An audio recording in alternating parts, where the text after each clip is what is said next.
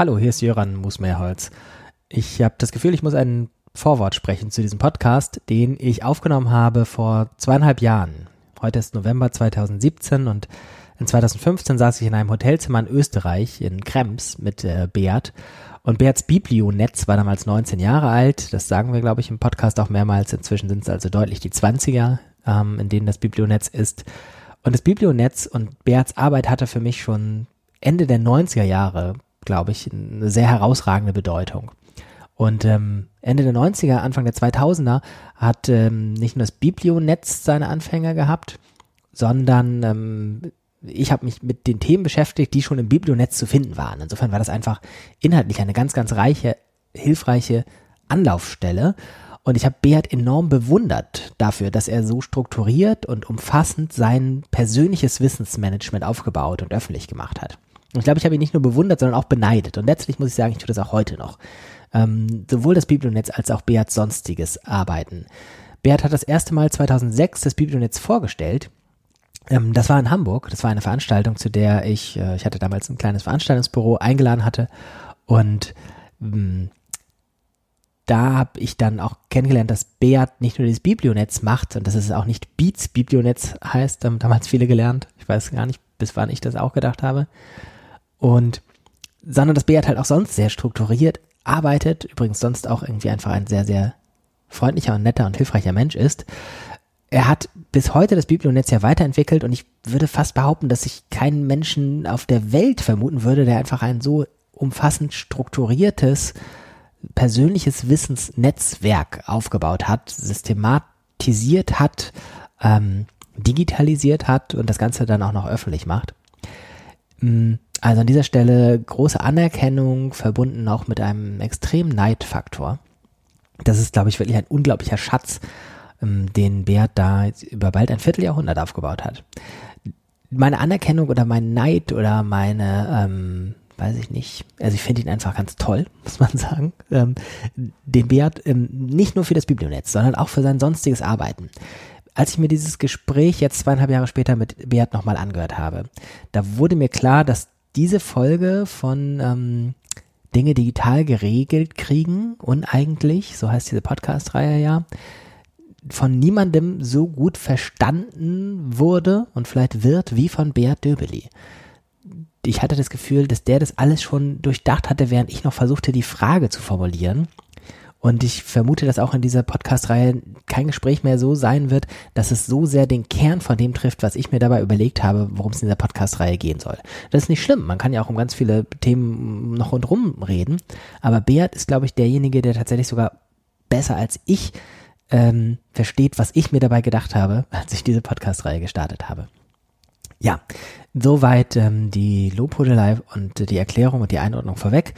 Ähm, vielen Dank nochmal, Beat Dübeli. Ich schmeiß mal die Zeitmaschine an und jetzt geht's zurück in das Jahr 2015. Ein Hotelzimmer in Krems, Österreich. Es ist Sommer und Beat Dübeli und ich hocken nebeneinander zum Podcasten.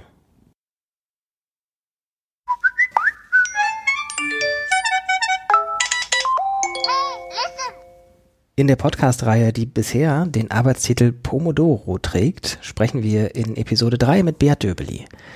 In Podcast ähm, macht man immer noch eine unhöfliche Sache am Anfang. Man bittet den Gast, sich selbst vorzustellen, weil man dann gleich als Zuhörer die Stimme mit der Person verbindet. Beat, wie ist die anderthalb Minuten Fassung? Was machst du? Ich bin ausgebildeter Informatikingenieur, der aber seit 15 Jahren sich im Bildungsbereich bewegt und sich überlegt, wie digitale Medien die Bildung beeinflussen.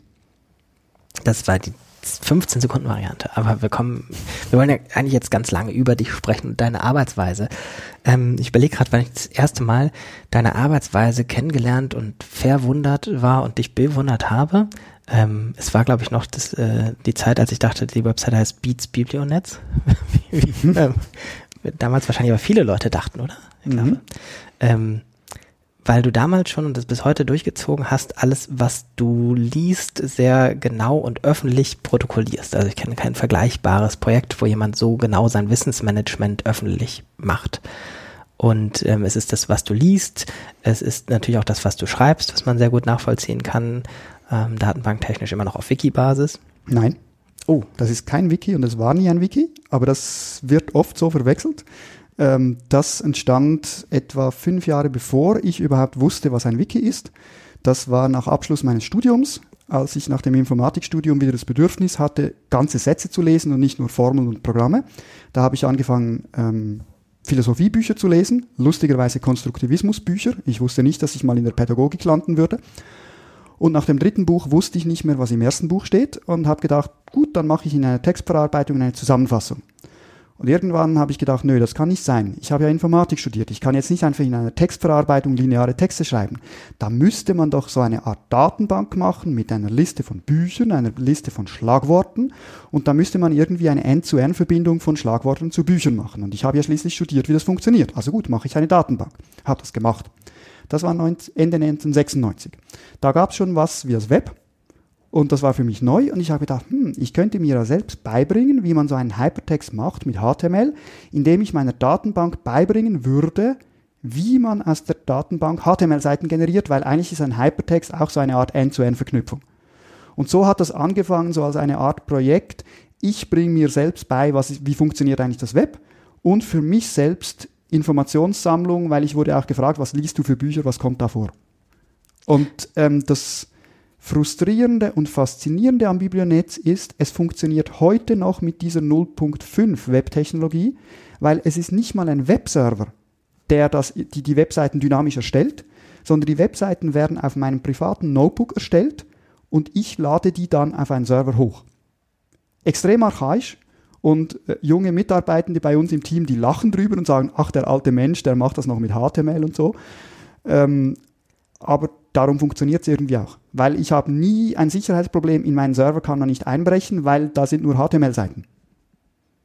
Und trägt wahrscheinlich auch dazu bei, dass es unter anderem, dass es das heute noch gibt.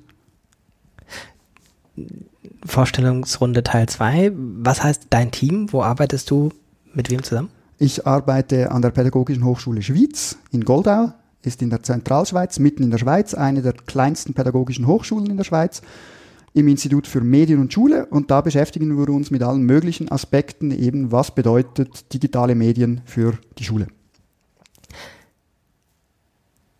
Das heißt, du hast nächstes Jahr 20 Jahre Jubiläum mit dem Biblionetz?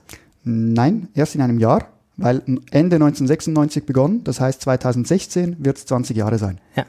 Und wenn ich vor 20 Jahren oder vor 19 Jahren gewusst hätte, wie viel Zeit ich damit verbringen würde, hätte ich es vermutlich nie angefangen. Und umgekehrt hat mir das Biblionetz den Wert meiner Informatikausbildung gezeigt.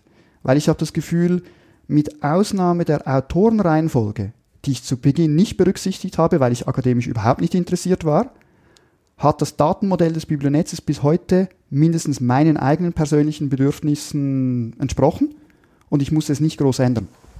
Und ich, ich konnte sozusagen mit der Urdatenbank, die musste ich nur erweitern, aber nie wirklich umbauen. Und ich habe auch schon 1996 Wert darauf gelegt, ein Objekt, das veröffentlicht wird, das behält seine Adresse. Das heißt, eine Biblionetzseite, die es 1996 gab, oder die, die, letzt, die, die, die heute noch gültigen Adressen haben 1998 begonnen. Und das hat lange dafür gesorgt, dass ich relativ weit bei Google gerankt wurde, weil meine Seiten relativ stabil waren. Nicht mehr? Beispielsweise seit es Wikipedia gibt, ähm, hat der Zustrom von Studierenden, die sich für meine Dinge interessieren, abgenommen, weil vieles findet man unterdessen bei Wikipedia. Ähm, unterdessen straft mich vermutlich Wiki, äh, Google auch ab, weil ich nicht mobile-kompatibel und nicht modern bin. Aber ich bin stolz darauf, dass meine Links immer noch funktionieren. Das heißt, wenn irgendjemand irgendeine Biblionetzseite zitiert, dann stimmt diese Adresse heute noch. Würdest du, also kannst du dir vorstellen, dass du heute nochmal anfangen würdest, wenn du wüsstest, was du aufbauen wirst? Futur 3 aufgebaut haben würden? Ja und nein, weil das Frustrierende ist ja eigentlich, dass ich in meinen Vorträgen implizit sage, das, was ich mit dem Biblionetz mache, wird irgendwann automatisiert stattfinden. Und ich wundere mich, ich habe mich jahrelang gewundert, dass es so Dinge wie Zotero, Mendeley und so Zeugs und ResearchGate nicht gab. Unterdessen gibt's das. Ich bin trotzdem noch glücklich für mich selbst, dass ich selbst mache, weil ich bin dann mein eigener Herr und Meister über meine Daten und ich muss nicht, ich würde, glaube ich, nie so intensiv eine Literaturverwaltung betreiben, wo ich nicht die totale Herrschaft über die Datenstruktur und die Dateninhalte hätte. Und so kann ich sagen, ich bin niemandem Rechenschaft schuldig, das Biblionetz funktioniert so, wie ich das gerne hätte. Und ich wurde insbesondere in der Anfangszeit sehr oft gefragt, darf ich den Quelltext des Biblionetzes haben? Ich würde gerne etwas Ähnliches aufbauen. Und ich habe dann meistens geantwortet, nö, das dürfen Sie nicht, weil wenn Sie die Codequalität meiner Datenbank sehen würden, dann wäre mein Ruf als Informatiker dahin, weil das ist meistens nachts um zwei programmiert und ohne Dokumentation und mit Variablennamen, die nur ich nicht mehr verstehe und so weiter. Aber ich habe dann auch gemerkt, nicht nur der Inhalt, und das ist eine Erkenntnis aus dem Konstruktivismus, nicht nur der Inhalt ist userspezifisch, sondern selbst die Datenstruktur. Die Leute haben meist das Gefühl, ja genau so etwas will ich auch. Und wenn sie es dann näher anschauen, sagen sie, ja nee, aber eigentlich stelle ich mir die Daten anders strukturiert dar oder vor. Und darum, ich kann nicht mal beurteilen, wie es ist, mit einer anderen Literaturdatenbank zu arbeiten. Ich werde immer gefragt, was hältst du von Mendeley, EndNote, Zotero und so weiter? Ich habe keine Ahnung. Weil dadurch, dass ich das Biblionetz habe, benutze ich das nicht. Und wenn mich an meiner eigenen Datenbank etwas zu stark ärgert, habe ich als Informatiker die Möglichkeit, die Datenbank zu ändern. In dem Podcast geht es ja auch häufig ähm, um Fragen. Häufig ist gut bei N gleich drei bisher. Ähm, äh, wahrscheinlich auch in Zukunft weiter um Fragen von, wie kommt man dazu, Sachen zu machen, ohne dass ähm, sie jetzt direkt eine unmittelbare Belohnung versprechen oder eine unmittelbare Bestrafung verhindern. Ähm, dass man nicht Sachen aufschiebt, sondern tatsächlich Sachen jetzt macht. Ist es beim Biblionetz irgendwie so ein Selbstläufer, so dass sich die Frage gar nicht stellt, warum du jetzt äh, etwas, was du gelesen hast, dort einträgst? Denn es ist ja immer noch erstmal ein Aufwand. Ich habe das Gefühl, in den letzten 19 Jahren, huch, wie lange? In den letzten 19 Jahren hat sich das enorm verschoben. Vor 19 Jahren hatte ich noch unendlich Zeit. Da, da war es keine Frage, da konnte ich das machen. Dann ein Großteil des Biblionetzes ist während meiner Doktorarbeit entstanden. Und da hat man, hatte ich auch unendlich Zeit und da war es aber auch ein Arbeitsinstrument, also konnte ich das verbinden. Und mit der Zeit hat sich einerseits bei mir selbst eine Veränderung in der Arbeit eingestellt. Ich kann heute keine Sachtexte mehr lesen, ohne nicht nach zehn Minuten zum Biblionetz greifen zu müssen weil ich das Gefühl habe, wenn ich jetzt das Buch lese und ich kann es nicht gleich verschlagworten, dann bringt das ja gar nicht viel, weil ich muss ja die, die Arbeit nochmals machen, weil ich, wenn ich es wiederfinden will, muss ich es irgendwo ablegen. Das heißt, für mich ist das Biblionetz eine Art Exerpierwerkzeug geworden. Ich kann nicht mehr ohne denken. Und das Schlimme ist, von gewissen Büchern und Begriffen kenne ich die, die Object-ID-Nummer auswendig, weil ich weiß, das ist das Buch, Nummer 4000 und so weiter. Und zum anderen gab es auch eine Zeit, wo eine gewisse Erwartungshaltung da war, ja Moment, das Biblionetz ist eine Referenz für diesen Themenbereich, da muss doch das vorkommen. Und dann kamen oft so implizite oder auch fast explizite Anfragen, ja, aber sorry, das Buch ist seit einem halben Jahr draußen, warum ist das noch nicht im Biblionetz drin?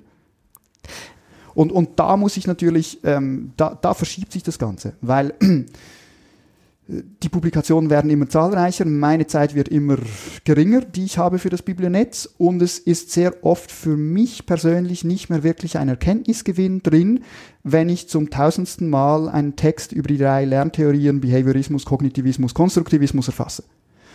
Und dann versuche ich jeweils wieder Zeit zu gewinnen, indem ich sage, ja Moment, unterdessen habe ich eigentlich genügend Daten im Biblionetz drin, dass ich mit Big Data und gewissen Analytics gewisse Dinge automatisieren kann.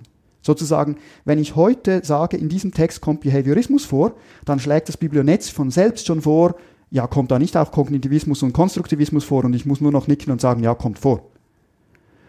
Aber das Problem ist, dass das manuelle Befüllen des Biblionetzes, das kann ich auch nachts um zwei machen, wenn ich schon halb schlafe. Hingegen Programm programmieren, erweitern, da muss ich wach sein. Und diese Zeit fehlt mir immer mehr. Also weiß ich eigentlich, ich mache massiv zu viel Handarbeit und müsste viel mehr programmieren, um nachher weniger Handarbeit zu machen. Was heißt die Zeit fehlt dir? Mit Familie und Beruf und so irgendwann, man muss noch schlafen und andere Dinge tun. Was, der, der, dein Kern deiner Arbeit ist es wahrscheinlich noch das gleiche wie vor 17 Jahren. Du liest, verarbeitest, hast einen Output. Ja, aber ähm, heute Familie, Kind. War vor 19 Jahren nicht so. Ähm, und in der Arbeit ist es auch anders. Man erwartet von einem Experten rascher eine Antwort und öfters Vorträge als von einem jungen Doktoranden. Ein junger Doktorand kann eine Woche lang in seinem Büro sitzen und sein Biblionetz befüllen. Und ja, heute ist es nicht mehr so. Da wird massiv mehr Output erwartet und ich kann nicht mehr alles verarbeiten. Liest du heute denn Sachen, ohne sie da zu verarbeiten oder ist das, gibt es das gar nicht? Ähm, es gibt doch, doch, es gibt, nein, sagen wir so, es gibt, das Umge es gibt eher das Umgekehrte. Es gibt Dinge, die ich ins Biblionetz tue, aber nicht verarbeite. Weil ich sage, ich muss mindestens die Referenz haben, dass es dieses Buch gibt, aber eigentlich der Inhalt des Buches ist eine Wiederholung von Dingen, die ich schon im Biblionetz habe, das lese ich jetzt gar nicht mehr. Aber mindestens hab ich, haben dann die Leute, die das Biblionetz unter diesem Stichwort suchen, haben in der Literaturliste diesen Text drin. Aber ansonsten, ähm, habe ich in den 19 Jahren auch gemerkt, dass es sich lohnt, insbesondere wenn ich mich in neue Wissensgebiete einarbeite, zu versuchen, das im Biblionetz abzubilden. Und, und mir Gedanken zu machen, wie muss diese Begriffsstruktur aussehen, was sind eigentlich die Fragestellungen, die da äh, gebraucht werden.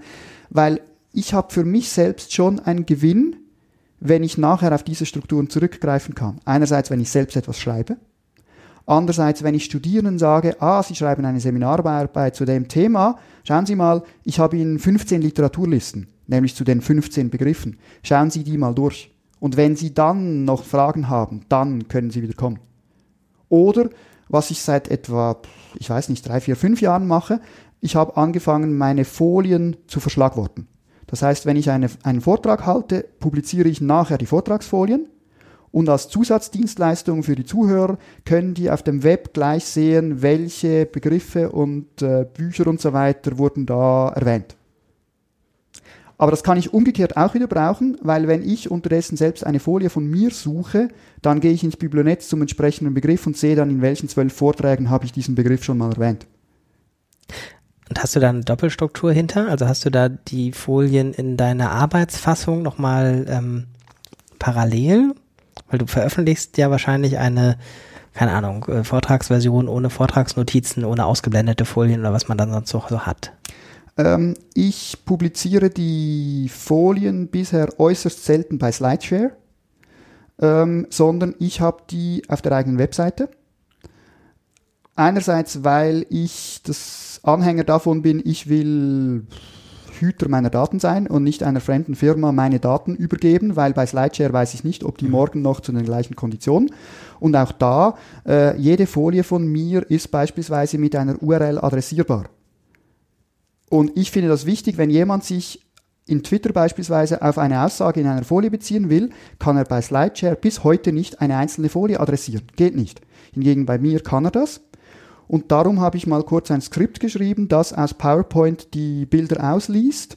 Und in meinen Vortragsnotizen habe ich sozusagen gleich die Verschlagwortung zum Biblionetz drin.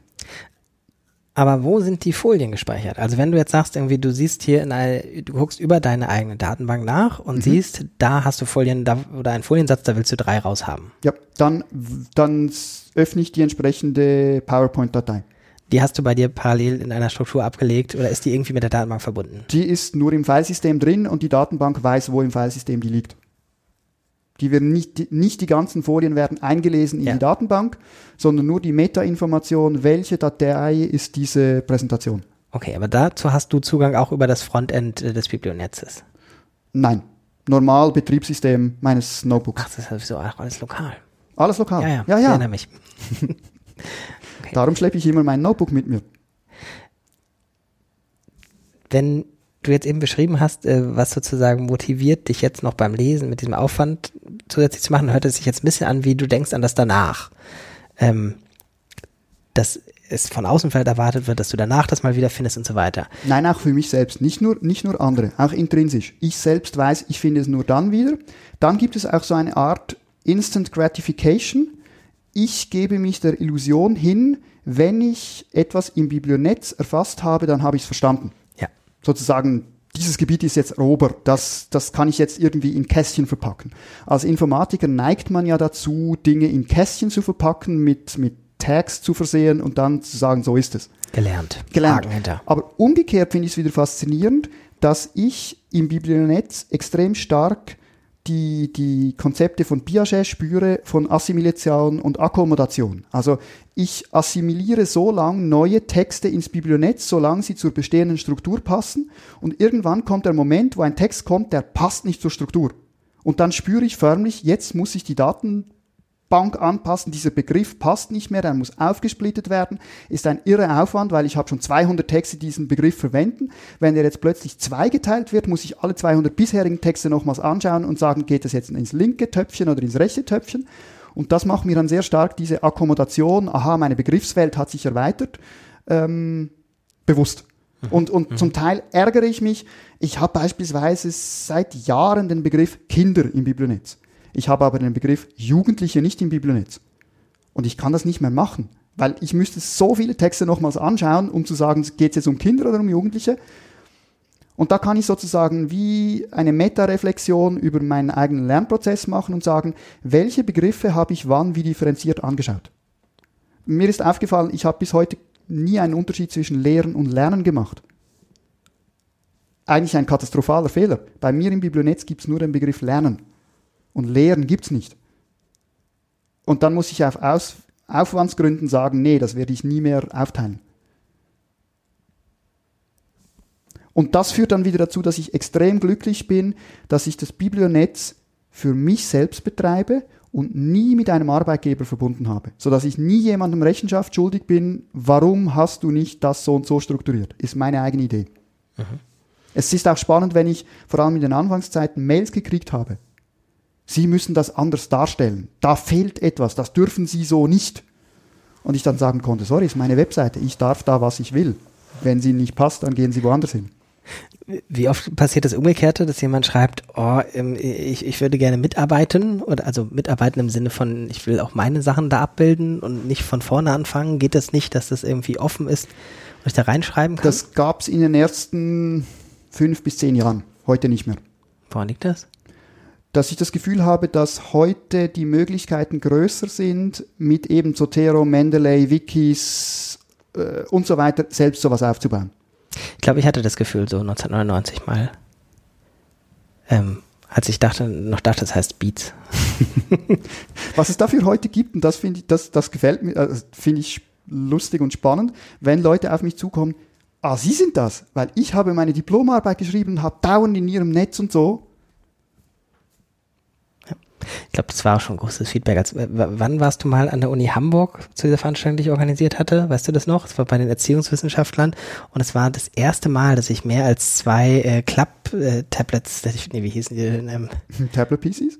Tablet-PCs äh, in einer so, Veranstaltung Sowas wie das, was jetzt vor mir steht? Ja, ja, ja, genau. Und das muss so vielleicht 2004? Sechs. 2006, mhm. das noch weiß. Das, an, die, an die Veranstaltung mag ich mich noch gut erinnern, weil da wurde ein Tag lang über Bildung im neuen Medium gesprochen. Wenn, werden wir die gleiche Tagung meinen? Nee, es war nicht eine Tagung. Es war, glaube ich, eine Veranstaltung ähm, in der Uni oben im fünften Stock. Ähm, das war dann aber am Tag danach. Da, wo ah, das, das kann sein, dass wir es miteinander kombiniert genau. haben, weil du sowieso einmal da warst, genau. richtig. Ja, ja. Und da bin ich irgendwie eingesprungen und habe das Biblionetz zum ersten Mal überhaupt vorgestellt. Auf der Tagung? Ja. Nein, am zweiten Tag an der Veranstaltung über.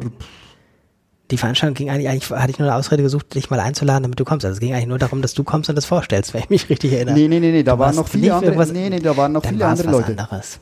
Also das, was ich meine, war da oben, das war auch irgendwie, ich weiß noch, ein Raum und so weiß ich alles noch, ich weiß noch, wie viele Leute da saßen, nämlich, weiß ich nicht, 20 vielleicht Studierende und Lehrende. Ah, stimmt, ja. Und äh, damals war sogar, fand ich schon revolutionär, wie viele Leute überhaupt einen Laptop von denen dabei hatten, mhm. von, von, den Studierenden. Mhm. Nämlich, sagen wir mal, ein Drittel oder so. Aber das, das, da waren etwa 20 Leute im Raum. Weil das war für mich auch ein prägendes Ereignis, weil ich hatte das Gefühl, es war zwar sehr spannend, dich und die anderen zu treffen, aber ehrlich gesagt, wegen 20 Leuten nach Hamburg zu reisen, das ist ja Wahnsinn. Und ich habe aber den Vortrag auch ins Netz gestellt.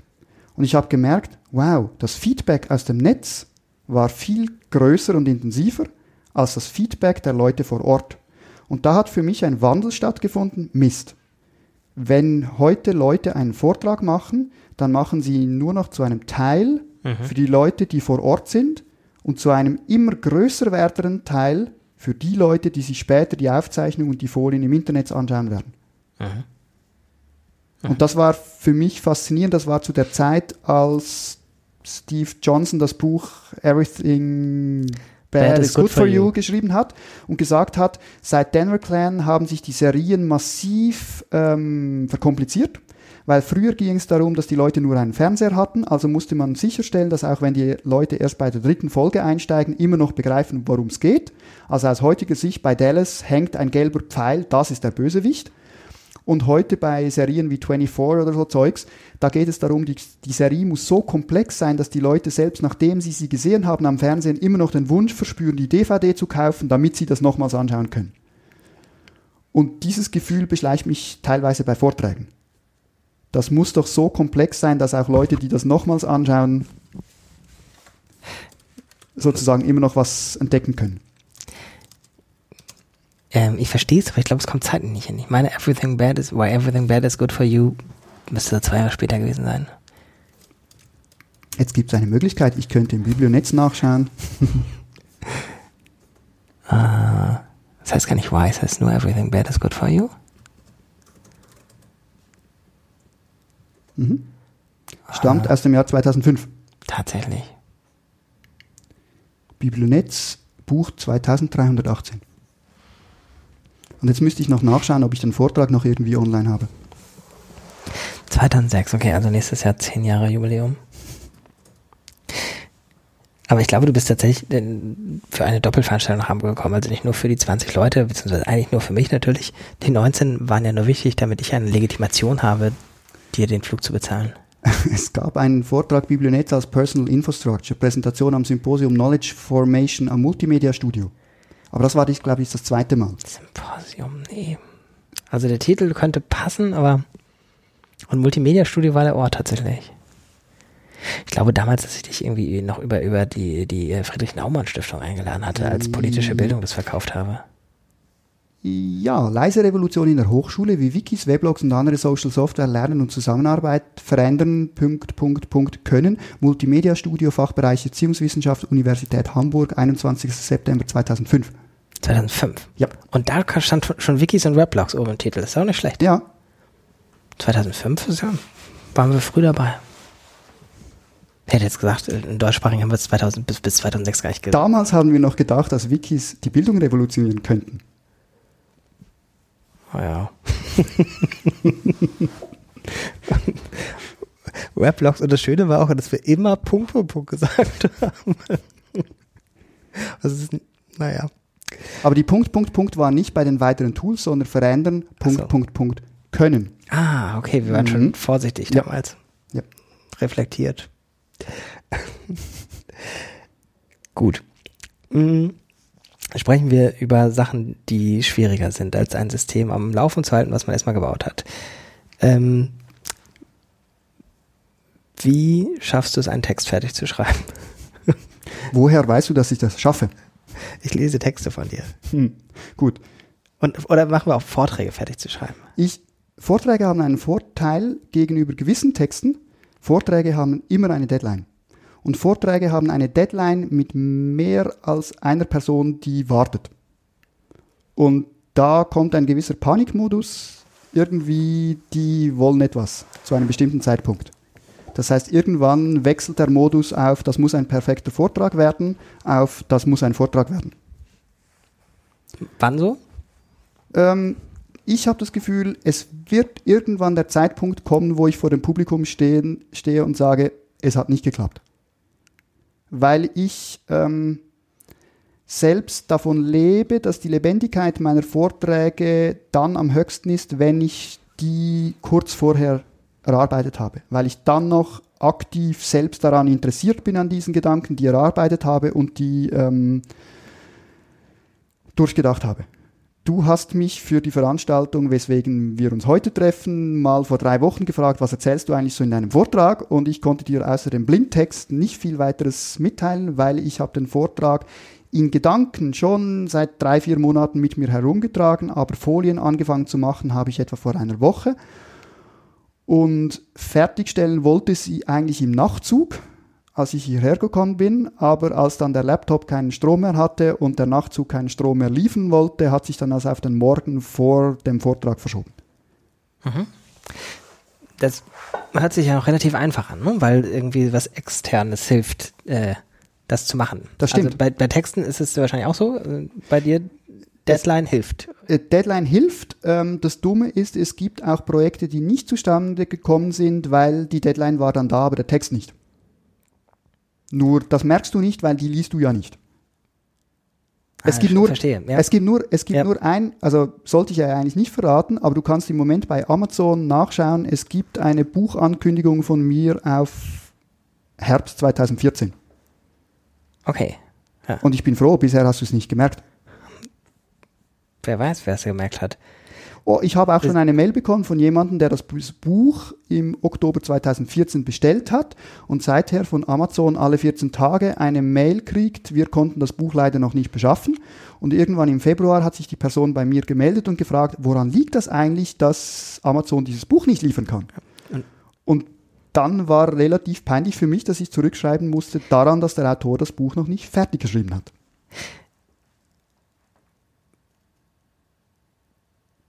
Es gibt ja, weiß gar nicht, wie man die ähm, auseinandersortieren kann, so echte oder nicht so echte Deadlines. Also ich habe das Gefühl, ich, ich glaube, manchmal habe ich eher ein Gefühl, dass das eine echte Deadline ist und das nicht, ich gerade, woran, woran ich das festmache. Also ich mache es oft so, wenn ich in Projekten, die ich organisiere, eine Deadline setze, dass ich dann dahinter setze, das ist eine echte Deadline. Ich finde es im akademischen Bereich lustig, dass man bei gewissen Konferenzen schon zum Vornherein weiß, die werden ihre Deadline verlängern. Und es gab gerade dieses Jahr eine Konferenz, die das seit Jahren immer macht. Und dieses Jahr hat sie es nicht gemacht. Kam einfach nichts. Und umgekehrt gab es dieses Jahr eine Konferenz, die hat die Deadline verlängert und hat dann gemerkt, es klappt immer noch nicht. Und dann, haben, dann konnten sie ja nicht, um das Gesicht zu, nicht zu verlieren, nochmals die Deadline verlängern, sondern sie haben einfach gesagt, also bei der Deadline muss man erst das Abstract einreichen und dann zwei Wochen später erst das Paper. Pädagogisch kann man das natürlich nur lange machen, wenn man tatsächlich mal das zwischendurch macht, dass man eine Deadline dann doch unerwartet einhält, äh, Genau. nicht einhält, sondern Ja. festlässt. Ja. Ähm, ja, also eigentlich, also mir würde es helfen, wenn es mehr verbindliche Deadlines gäbe. Das ist ja auch ähm, so Sachen, wo man einfach schneller reagiert, sind einfach Sachen, wo der Druck von außen klarer, konkreter, äh, akuter ist. Also so, keine Ahnung, ähm, Radio-Live-Interview oder sowas. Wunderbar. Hat ganz klar, ist auch meistens ja irgendwie tagesaktuell, weil gerade irgendwas umgefallen ist, wo man was grundsätzlich zu sagen kann. Super. Am besten noch so in zwei Stunden, dass man wirklich sagen kann, ich lasse jetzt alles liegen und bereite mich jetzt eine Stunde noch drauf vor, was ich da sagen könnte. Entweder du machst es oder du lässt es bleiben, aber Genau. der Entscheid ist fest. Ja. Ja. Ja. Ich habe gerade letzthin von Jan Lovischach äh, gelesen, äh, etwas, das mir auch so geht. Es braucht eigentlich eine Dummy-Aufgabe, die man prokrastinieren kann, damit man dann sehr effizient andere Dinge tut. Ja. Geht mir auch so. Ja. Dumm ist nur für die Leute, die herhalten müssen als Dummy-Aufgabe. Dummy-Aufgabe, Ja, ja. ja. Das Und, stimmt. und da wäre die Idee, könnte man es nicht schaffen, glaubwürdige Dummy-Aufgaben zu erfinden. Sozusagen, die dich selbst täuschen, Mhm. weil du das Gefühl hast, die Aufgabe musst du machen und sie ist sowas von mühsam, dass du lieber alles andere machst. Und irgendwann kommt jemand und sagt, Edge Badge war nur eine Dummy-Aufgabe, aber danke, dass du jetzt die 95 anderen Dinge getan hast. Vielleicht macht man das unterbewusst schon. Mhm. So irgendwie, weiß ich nicht. Ähm, eine Konferenz im Jahr, wo man auch irgendwie fünf Tage weg wäre und fünf Tage Vorbereitung bräuchte oder sowas. Also, weil da hat man ja auch schlagartig so viel Zeit gewonnen. Zeitgewinn ist auch ein komischer Ausdruck, ne? Aber, ähm, ja, also es gibt auch die, diese Gelegenheiten, das sind die einzigen, wo ich es tatsächlich mal schaffe, nennenswert viel in meinem E-Mail-Postfach abzuarbeiten oder sowas. Wenn ich eigentlich zum Beispiel einen Text schreiben müsste Mhm. dann kriegen ganz viele Leute von mir plötzlich eine E-Mail-Antwort, die wahrscheinlich schon nicht mehr damit gerechnet haben. Mhm. Ähm, weil ich dann eben den Text, äh, den Vortrag, was auch immer, prokrastiniere. Ähm, hast du ähm, Sascha Lobo und Katrin Passig Dinge geregelt kriegen gelesen? Mhm. Eigentlich ist das, glaube ich, so ein bisschen das Buch zum Podcast. Ich glaube, ich muss es Ja. auch mal lesen, weil ich Ja. schon ein bisschen länger nicht mehr gelesen habe. Aber da waren ja auch viele solche Tricks, also vor allem, dass man es quasi eigentlich externalisiert, über Druck von außen. Mhm. Aber vor allem hat das Buch so den Hinweis, solange du die, deine Rechnung noch mindestens bei der zweiten Mahnung bezahlst, ist alles in Ordnung. Ja. Ja. Ähm, teilweise auch, da gibt es einen Hinweis drin, ich weiß nicht, ob, ob du das machst, ähm, dir selber den öffentlichen Druck zu erzeugen, indem du sagst, äh, liebe Leute da draußen, weiß nicht, heute würde man es vielleicht über Twitter machen oder über einen Blog oder sowas. Äh, ich will übrigens im Herbst 2014 folgendes Buch veröffentlicht haben. Ja, aber Mist, das habe ich eigentlich gemacht. Weil ich habe ja eigentlich den Fehler begangen, dem Verlag zu erlauben, schon Werbung für das Buch zu machen, bevor ich das Manuskript ganz abgegeben habe. Und habe eigentlich wirklich gedacht, das erhöht meinen Druck. Ja, Hat aber nicht hingehauen. warum nicht?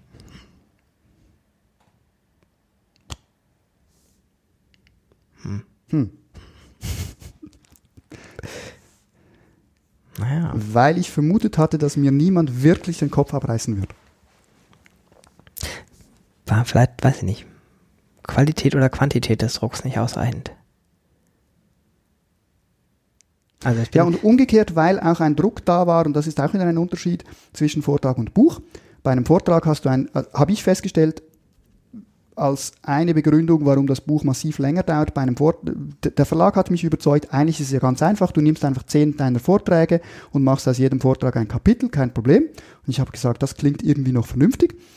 Und dann habe ich gemerkt, nee, funktioniert überhaupt nicht, weil ein Vortrag ist zeitlich begrenzt, auch wenn auf Video aufgezeichnet und, und so weiter und auf ewig im Internet verfügbar. Aber du hast ein definiertes Zielpublikum und du kannst immer sagen, das habe ich damals für dieses Zielpublikum im Jahr 2015 gedacht.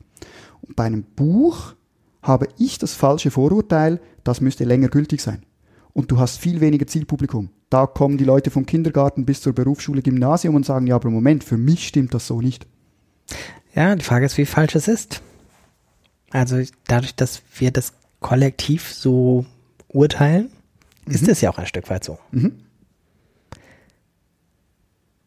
Es war auch so, dass wir wahrscheinlich alle gemeinsam oder viele von uns sagen würden, das ändert sich aber Mhm. und so klar ist das nicht mehr und so weiter. Aber wir haben noch kein neues System dafür. Also müssen wir notgedrungen erstmal auch mit dem ersten weiterarbeiten. Also ich, wenn ich irgendwie endlich mal was richtig in Ruhe für mich sortieren, nicht in Ruhe. Streichen wir dieses Wort. wenn ich was für mich sortiert mal neu aufbereiten will, was ich schon ganz lange vor mir hinschiebe, dann gucke ich auch, dass ich das irgendwo als Vortrag ankündige. Also das ist äh, jetzt gerade ein Vortrag für Mai, wo ich tatsächlich mal was neu aufschreiben will, was ich eigentlich schon seit anderthalb oder zwei Jahren so machen will. Mhm. Das funktioniert nur dadurch, dass ich es auf einer für mich auch wichtigen Konferenz ins Programm hab schreiben lassen. Ja. Ähm, und gesehen habe, ganz viele Leute haben das getwittert oder sonst was. Mhm. Mache ich zum Teil auch so. Aber auch da merke ich, das hilft nur noch zum Teil, weil man kann dann immer noch abschwächen und doch nicht so viel Neues erzählen oder das Neue noch nicht so gut durchdacht haben, wie man es eigentlich durchdacht haben wollte, als man zugesagt hat. Ja, das stimmt. Aber also das ist halt auch die Frage, wie neu es ist. Also für, für diesen Vortrag jetzt habe ich tatsächlich, ich habe null Folien, auf die ich aufsetzen kann oder so. Das Ja. ist, ähm, ist natürlich auch schwierig. Ähm, was hilft aus einem anderen Buch von Stephen Johnson, äh, umgekehrt, wenn man sowas langen Vorlauf hat, der ganz langsam anfängt, Mhm. äh, bei Stephen Johnson in, wie heißt das Buch über Innovation, Where Good Ideas Come From, Mhm. äh, beschreibt er ja, dass es eben nicht so ist, dass eine gute Idee aus heiterem Himmel ein Blitzschlag gleich auf die Erde fällt Mhm. oder in meinen Kopf fällt, sondern das, äh, er nennt es, glaube ich, Hunch, also sowas, ich weiß gar nicht, was man auf Deutsch sagt, Vorahnung oder Ahnung Mhm. oder sowas, dass man ganz lange mit sich rumträgt und so ganz diffus auch nur weiß oder kennt oder Ja. sowas. Und das ist ein, gute, Ar- ein gutes Argument für Prokrastination, weil dann hat man Zeit für solche Dinge. Genau. Ja. Äh, das rede ich mir auch immer ein. Nein, aber es ist, glaube ich, auch wirklich so. Also, was mir auch hilft, versuche ich jedenfalls öfter zu machen, als ich es bisher ähm, gemacht habe noch, ähm, am Anfang zum Beispiel bei der Vereinbarung für einen Vortrag zumindest mich mal hinzusetzen und eine Viertelstunde lang Ideen dazu aufzuschreiben, Mhm. um sozusagen dieses Hunch-Ding schon mal eine Ebene höher zu heben und länger Ja. äh, schon auf was ein bisschen aufzusetzen, was ich mit mir rumtrage und überlege dann. Mhm. Ähm, Wenn es klappt, ist, läuft das ganz gut. Mm, Themenwechsel. Arbeitsorganisation im Alltag. Welche Inboxen hast du so? Je nach Gerät unterschiedliche. Das heißt, ich habe gegen außen unterschiedliche Mailadressen und diese Mailadressen, die habe ich dann nach unterschiedlicher Priorität sortiert auf unterschiedlichen Geräten. Das heißt, wenn ich am großen Notebook mit großem Bildschirm sitze, sehe ich sämtliche Mail. Und wenn ich nur mit dem Smartphone unterwegs bin, dann bekomme ich nur gewisse Mail-Accounts. Weil die anderen, die habe ich eh keine Zeit, um sie zu lesen. Und halten sich die Leute dran? Beziehungsweise hältst du dich dran? Also ich frage, weil ich äh, auch das mal so angefangen, äh, aber dann schreibt man irgendwann mal äh, von einer falschen Absenderadresse und durch irgendwie diese blöden Regelungen automatisch geht eine E-Mail, nee, eine Adresse ins Adressbuch, wenn man mal dahin schreibt oder sowas. Dann habe ich halt irgendwann drei E-Mail-Adressen von dir. Also ich habe mhm. bestimmt drei E-Mail-Adressen von dir. Und Gut, ich halte mich nicht dran, sozusagen an eine bestimmte zu schreiben. Die Adressen von mir, die beispielsweise öffentlich sind, die sind alle sozusagen von gleicher Wichtigkeit, die sind alle auf dem Handy drauf. Da gewinnst mhm. du sozusagen nicht an Aufmerksamkeit, mhm. wenn du an alle drei Adressen schreibst. Ähm, es sind bei mir eher so Adressen, wo ich das Gefühl habe, Amazon-Bestellungen. Das ist keine öffentlich von mir bekannte Adresse. Ja. Und Amazon schreibt mir nicht an eine meiner Hauptadressen, sondern ja. ich habe eine E-Mail-Adresse für Amazon. Habe ich auch. Und, und Lese die muss, nie. Eben, li liest, du, liest du praktisch nie. genau. Und, und so gibt es bei mir viele solcher halbautomatisierten Adressen. Ja. Wie viele E-Mail-Adressen hast du so insgesamt? Keine Ahnung dadurch, dass ich eine eigene Domain habe, kann ich sozusagen ja. für jeden Dienst eine eigene E-Mail-Adresse erfinden. Ja. Aber ich habe viele, ich glaube, ich habe sie nur für Amazon tatsächlich eine eigene, die wirklich so heißt. Ich habe dann umgekehrt, ich muss nicht auf meinem Gerät für jede E-Mail-Adresse, die ich habe, wieder ein Konto eröffnen, sondern ja. ich habe einen Sammelaccount, ja. wo restliches, das geht einfach da rein. Das hilft mir vor allem für Spam-Bekämpfung und anderes, dass ich sehe, Moment, das war eine Adresse, die ich Amazon weitergegeben habe, warum bekomme ich jetzt plötzlich von woanders eine E-Mail mit dieser Absender oder dieser Adresse? kommen wir zurück zu deiner Eingangsbox. Ähm, wir haben uns vorhin gerade darüber unterhalten, für die Leute da draußen, als das Mikrofon noch nicht an war, äh, englischsprachige Worte zu übersetzen durch deutsche. Eingangsfach, ist das wohl das Deutsche? Keine Ahnung. Eingangsablage? Ähm, Posteingang steht Posteingang. da. Posteingang steht ja, da. Posteingang. Ja. Habe ich schon mal gehört. Ähm, wie ist dein Posteingang da weiter organisiert? Also gehen die drei E-Mail-Adressen in einen gemeinsamen Eingang? Nein weil es gibt noch eine Unterscheidung privat-beruflich. Mhm. Und wenn du an die falsche Adresse schreibst, dann schiebe ich das Mail rüber. Mhm. Im selben E-Mail-Programm? Ja. Welches? Ähm, auf dem Notebook ist es im Moment Outlook. Das haben jetzt schon mehrere Leute gesagt. Muss ich mir das mal wieder angucken nach 15 Jahren. Ähm, liegt unter anderem daran, dass ich in, in einer Organisation arbeite, die einen Exchange-Server hat und da laufen gewisse Kalenderdinge und so einfacher, wenn ich Outlook nutze. Mhm. Und umgekehrt muss ich auch wieder darauf achten, dass ich nicht als Prokrastination nach effizienteren Tools suche, um effizienter zu werden. Ja, dann nehmen wir die, die du bisher hast. Hast genau. du sowas wie, weiß ich nicht, Schlagworte oder sowas auf E-Mails? Nein, Volltextsuche. Ich bin noch nicht so weit wie die Leute, die es schaffen, alle Mail in einen Folder zu werfen und zu sagen, sortieren macht eh keinen Sinn. Ich mache also du hast Ordner? Ich habe Ordner. Ah. Massive Ordner. Echt? Ja. Ich vor zehn Jahren aufgehört. Schaffe ich noch nicht. Weil ich seit zehn Jahren immer das Gefühl habe, es könnte ja sein, dass ich mal Mail zu einem Thema jemandem weitergeben müsste. Aber wenn ich ehrlich zu mir bin, ich habe in den letzten zehn Jahren noch nie mehrere Mails gleichzeitig jemandem weitergegeben. Mm, du hast Ordner, du hast keine Label, äh, Schlagworte, wie auch immer das so heißt? Nein. Also auch nicht, hast du das? so rudimentar. Ja, ich habe nach Farben mal. Und, und was machen diese Labels? Prioritäten. Rot heißt heute. Ähm, und nach heute kommt theoretisch morgen, mhm. aber ab dann ist die Systematik nur nach Rot kommt die nächste Farbe. ja. Orange, nach Orange ja. kommt Gelb und so weiter. Ja. Und ähm, manchmal, wenn ich so verzweifle, dass ich nicht mehr weiter weiß, äh, sortiere ich einfach danach. Mhm. Und arbeite dann erst Rot ab und dann Orange und dann Gelb. Und äh, Grün äh, und alles, was danach kommt, heißt eigentlich nie. Also das ist auch ein Trick, den ich unterdessen beherzige. Das sagt ja, Leute, die nichts wegwerfen können, die sollen Kisten machen und das Zeugs da reintun, statt ja. es wegzuwerfen und ja. nach einem Jahr die Kiste wegzuwerfen. Und was ich jetzt habe, ist in äh, Ordner, die heißen ähm, Lesen und Verarbeiten. Und wenn mhm. ich ehrlich bin, etwas, ja. das dort verschwindet, das verschwindet dort. Ja, so mache ich es mit, mit, der, mit einer Read-Later-Funktion im Browser für Artikel. Mhm. Also das Problem, dass es einfach so viele Inhalte gibt, Artikel, Websites, irgendwas, und sie denkt, ah, würde ich mir schon jetzt nochmal in Ruhe angucken müssen. Ja. Und äh, dann noch eine Stufe härter muss ich mir eigentlich dringend angucken. Mhm.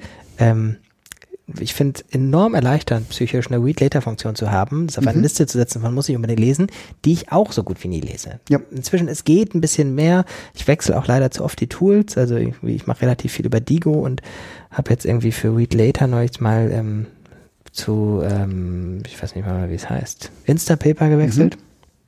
Ähm, also auch nirgends vernünftig systematisch und so weiter. Aber der größte Sprung ist tatsächlich dieses Loswerden, diesen akuten Druck, den Entscheidungsmoment einfach nur zu haben, kommt auf die Read Later Liste und damit ist es erstmal weg. Ja. Ähm, hast du sowas? Read Later, ähm, keine Ahnung, was nutzen die Leute in Evernote oder so? Nein. Nichts? Nein. Toll. Äh, Nein, ich habe einfach Browser-Tabs offen. Und Oh, zwar ja. Horror-Browser-Tabs Ja. offen. Welcher Und- Browser? Firefox. Okay. Und ich habe dann ein Tool, das sozusagen meinen Browser wieder nutzbar macht, obwohl ich 10.000 Tabs offen habe. Ja. One, One Tab oder wie heißt das? Nee, das ist glaube ich von Chrome. Keine Ahnung. Ähm, ja. Funktioniert. Aber das ist dann ein Tool, was immer mehr äh, pseudo-offene Tabs sammelt. Natürlich. Ja. Ja. Ja. Ja, das ist, glaube ich, bei mir auch so die letzte, die, die stärkste ähm, Ausprägung von muss ich später mal lesen, ist den Tab offen zu lassen Mhm. und dann gegebenenfalls später alle auf Read Later oder auch, ich habe auch irgendwas, was zusammenfasst, von dem ich nicht weiß, wie Ja. das heißt. Ähm, wobei ich in den letzten Monaten zunehmend genervt bin, weil ich das Gefühl habe, vielleicht ist es auch nur, weil ich so viel Google Docs benutze, dass der Browser einfach zu anspruchsvoll wird, von, von den Ressourcen her. Mhm. Also ich habe ein MacBook Air, wo man ja sagen muss, irgendwie eigentlich geht der Lüfter nicht an, Mhm. aber in den letzten Monaten häufig von Browser-Sachen aus. Ja. Ich glaube auch wirklich Google Docs ist sehr häufig dran schuld. Ähm, Inboxen. Äh, in einen Ordner tun ist automatisch erledigt? Oder hast du noch ein anderes für erledigt und nicht erledigt? Außer bei elektronischen Rechnungen, nein. Ich habe elektronische Rechnungen unbezahlte, elektronische Rechnungen bezahlt. Ah, Aber ansonsten wandern auch Dinge in einen Ordner, wenn sie noch nicht erledigt sind. Aber wenn ich das nächste Mal mich mit diesem Projekt beschäftige, dann ähm, schaue ich mir diesen Ordner wieder an. und wo erkennst du dann in diesem Ordner, was da schon erledigt ist und was noch nicht? Gelesen, ungelesen? Ah, okay. Das heißt, du setzt auch gelesene Mails schon wieder dann auf ungelesen? Ja. Ah, das macht eine Aber- Kollegin von mir auch. Aber, ich, aber nicht in der Inbox. Weil wenn ich ja sozusagen ungelesen Ja. in einem Speziellordner habe, dann weiß ich eigentlich, das heißt nicht ungelesen, sondern unerledigt. Okay. Das heißt, es gibt die zwei Modi wegsortieren oder nee, es ist immer wegsortieren aus der Inbox. Entweder erledigt wegsortieren oder als unerledigt wegsortieren. Dann heißt es ungelesen wegsortieren. Mhm. Ungelesen in der Inbox heißt ungelesen. Meistens. Was gibt's für Ausnahmen? Ähm, wie bei dir ein offener Tab heißt, das ist jetzt wirklich ungelesen und sollte erledigt werden, ist bei mir wieder auf ungelesen setzen. Ich weiß, es ist doof und nicht effizienzfördernd. Mehr als rot. Mehr als bei rot, mir, genau. genau. Ja. ja, genau. Also beispielsweise nach so Tagungen wie, ähm, wie dieser Tage. Ich war diese Woche nie im Büro und ich hatte praktisch nie in Ruhe Zeit, um die Inbox abzuarbeiten. Ich hatte nicht mal Zeit, vernünftig das Zeugs in, in Ordner zu schieben und dann bleibt halt alles in der Inbox. Ja. Also bei mir bleibt dann halt auch ganz viel gelesen in der Inbox, was aber immer noch auch zu bearbeiten heißt. Ja. Dann, ähm, und dann diese, diese verzweifelten Versuche, ein Zero-Inbox-Projekt zu machen, das hat, glaube ich, seit Jahren nicht mehr geklappt bei mir. Nein, bei mir auch nicht. Ich habe immer noch überbleibende Ordner, weil ich dann eine Zero-Inbox gemacht habe, in- indem ich gesagt habe, alles, was älter ist, krieg, Ja. kommt jetzt in die Box 2008. Und ich glaube, die Box 2008, die gibt's heute noch und hat noch 367 Einträge. Und vermutlich könnte ich die löschen, Ja. weil was seit 2008 nicht relevant war. Löschst du E-Mails? Nein. Weil da habe ich mir überlegt, das braucht zu viel gedanklichen Aufwand, was Ja. ich lö- Also natürlich Spam und so werden automatisch oder von Hand gelöscht. Ähm, Attachments kopiere ich raus, aber ansonsten E-Mails bleiben drin. Ja. Weil ich daran glaube, dass die Suchfunktion und die Zuordnungsfunktion immer besser werden. Wobei ich ja frustriert bin, dass schon zwei Tools wieder verschwunden sind, die für mich perfekt waren als Desktop-Suche. Das eine war, als Google Desktop aufgehört hat zu existieren. Und es gab auch noch Xobni, Retour, äh, rückwärts geschrieben von Inbox, Xobni. Okay. Das war auch ein Microsoft-Tool für, oder ein Tool für Microsoft Outlook. Okay. Und das hat Volltextsuche ver verknüpft mit Social Graph aufzeichnen. Das hat mir dann gesagt, wie oft habe ich mit Jöran gemailt, wer war sonst noch im Kontext von Ah, Jöran super. und so weiter. Und das war grafisch und Das wunderbar. möchte ich auch. Ja. Äh, Welt da draußen macht sowas wieder. Das war für mich auch eine entsetzliche Erkenntnis, als Google Desktop einging. Bisher hat, war ich naiverweise de- des Glaubens, ein Informatikproblem, das gelöst wird, ist und bleibt gelöst. Und seit Google Desktop verschwinden, weiß ich, Mist, selbst Probleme, die mal gelöst waren, können wieder ungelöst werden. Mhm. Weil ich habe seither unter Windows keine wirklich brauchbare Desktop-Suche. Mhm. Ja. Verstehe ich. Ich habe ähm, für die wenigen Leute, die vielleicht zwei Folgen dieses Podcasts mal hören, ähm, in Folge ähm, zwei oder eins, es kommt drauf an, wie es veröffentlicht wird, in der Fo- Folge mit äh, Felix Schaumburg und Guido Brombach ähm, bin ich von Felix Schaumburg auf so ein äh, Tag-Tool für E-Mails aufmerksam gemacht worden, mit dem man so Sachen machen kann wie Mails auf Wiedervorlage und so weiter. Mhm. Da habe ich die 28 Tage Testversion ausprobiert und fand das, was ich in der Zeit ausprobieren konnte, was nicht viel war, weil ich habe an Tag 27 erst angefangen, ähm, eigentlich ganz gut. Und äh, seitdem scheue ich immer den mindestens vierminütigen Aufwand, mir die Vollversion zu kaufen. Mhm. Ähm, will es aber immer noch weiter ausprobieren. Google hat ja eine ähnliche Funktion. Ich benutze Google Mail nicht. Ich auch nicht, aber ich weiß, die haben so eine Funktion, wo man auch sowas kann und sagen kann, das Mail kann ich jetzt nicht brauchen, schick mir das doch bitte in vier Tagen wieder. Und dann hast du auch psychologisch den Effekt, es Ja. ist weg, aber du Ja. kannst beruhigt sein, es kommt wieder. Das ist aber dann nicht wirklich ein Wegschicken, das ist ein Ordner. Wie das Google technisch löst, Ja. keine Ahnung. Aber für dich Aber, ja. als User sieht es so aus, nach vier Tagen ist es wieder in der Inbox, aber zwischendurch ist es weg. Schickst du dir selber E-Mails Ja. Als äh, To-Do-Listenersatz? Mhm. Hast du eine To-Do-Liste? Mhm. Geht mir auch genauso. Und, und, und etwa alle zwei Jahre nehme ich wieder eine neue To-Do-Listen-App, die schöner aussieht, weil ich dann denke, dann werde ich eher und ich freue mich einen halben Tag, die Aufgaben neu zu sortieren. Und das war's dann. Ähm, ich erzähle jetzt nicht, was ich für eine Inbox habe, weil das für die Hörer, äh, nicht für, für, für To-Do-Liste, weil ich das alles schon mal erzählt habe. Aber ähm, erzähl mal, was deine aktuelle ist. To-Do-Listen-Management. ähm, webbasiert Toodle-Do.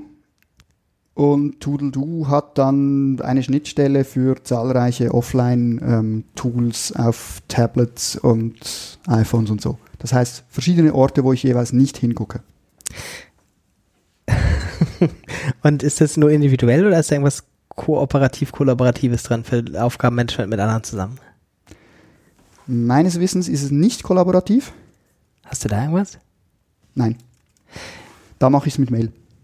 Weil es, das Problem ist, ich habe ich hab das Gefühl, ich habe unterschiedliche Leute, mit denen ich zusammenarbeite. Da werden wir uns eh nie auf ein Tool einigen können. Ich hab, ähm, das habe ich glaube ich im letzten Podcast noch nicht erzählt. Ähm, jetzt doch mal in einem Projekt ähm, Asana ausprobiert Mhm. und bin ganz positiv überrascht. Also ich glaube, ich habe das schon mal im Podcast gesagt, man weiß immer nicht, was man wo mal erzählt hat. Das Internet hat genug Platz, kann man es auch zweimal erzählen. Ähm, ich glaube doch, dass irgendwie auch Google Wave eigentlich zu früh war und vielleicht auch nicht ausgereift oder sowas. Aber in Asana entdecke ich viele Sachen davon wieder. Ja. Ähm, was aber dann eigentlich auch nicht wirklich eine To-Do-Liste ist, sondern eher so ein Kollaborations-E-Mail-Dings-Ersatz. Ja. Ähm, wobei auch mich da wieder fasziniert, wie auch beim anderen äh, Tools, wie, wie heißt das andere, was alle jetzt benutzen, das habe ich in einem Projekt oder mit, mit zwei Mitarbeitern genauer gesagt auch, ähm, ich weiß gar nicht, ob man es Wunderlist ausspricht Vermutlich. ähm, Wunderlist ähm, auch ganz gut. Und an beiden Tools ähm, sehe ich, dass es wichtig ist, diese Funktion, dass man zum Beispiel über jemanden erwähnen, einen Menschen oder über eine Erinnerung ist heute fällig gewesen, das dann wieder als E-Mail kriegt. Mhm. Also auch in dem System, was man anschafft oder was ich anschaffe, um E-Mail zu ersetzen, Mhm. arbeite ich mit der Krücke E-Mail, ähm, um da wieder hinzukommen oder da sozusagen das mehr als Rotstatus zu haben oder sowas. Also das, meine To-Do-List schickt mir Mails, aber ich bin fast schon so weit, die auf die Spam-List zu tun. Dabei sollte ich sie eigentlich abschalten. Ich habe das Umgekehrte. Ich habe unter anderem Toodle-Do gewählt, weil der kann ich eine E-Mail zuweisen und dann Ah. kann ich E-Mails direkt an die To-Do-List schicken. Ja. Und das finde ich noch praktisch. Ja. Und eigentlich wäre es relativ ausgeklügelt, weil ich könnte mit einem Ad-Zeichen, mit einem Hashtag und so weiter, könnte ich Dringlichkeit und Projekt und all das Zeugs kodieren.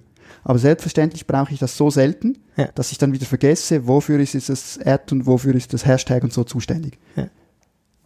Es gibt jetzt, haha, reingeflattert vor ein paar Tagen die neue Werbung für die App Todoist. Die behaupten in mehreren Sprachen, unter anderem Englisch und Deutsch, seien sie fähig, natürlich sprachliche Anweisungen übersetzen zu können, sozusagen ab jetzt jeden ersten Montag im Monat den Müll runterbringen und die übersetzen das automatisch dann in eine to wiederkehrende To-Do.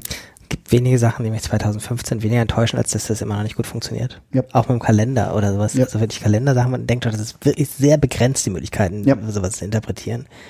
Und alles, was ich mache, kann das nicht. Ja. Also alles hat die Funktion, aber Ja, funktioniert dann nicht. wirklich. Ja. komisch. Mm. E-Mail. Also Hast du sowas wie der Textbaustein-Tool? Für E-Mail oder allgemein?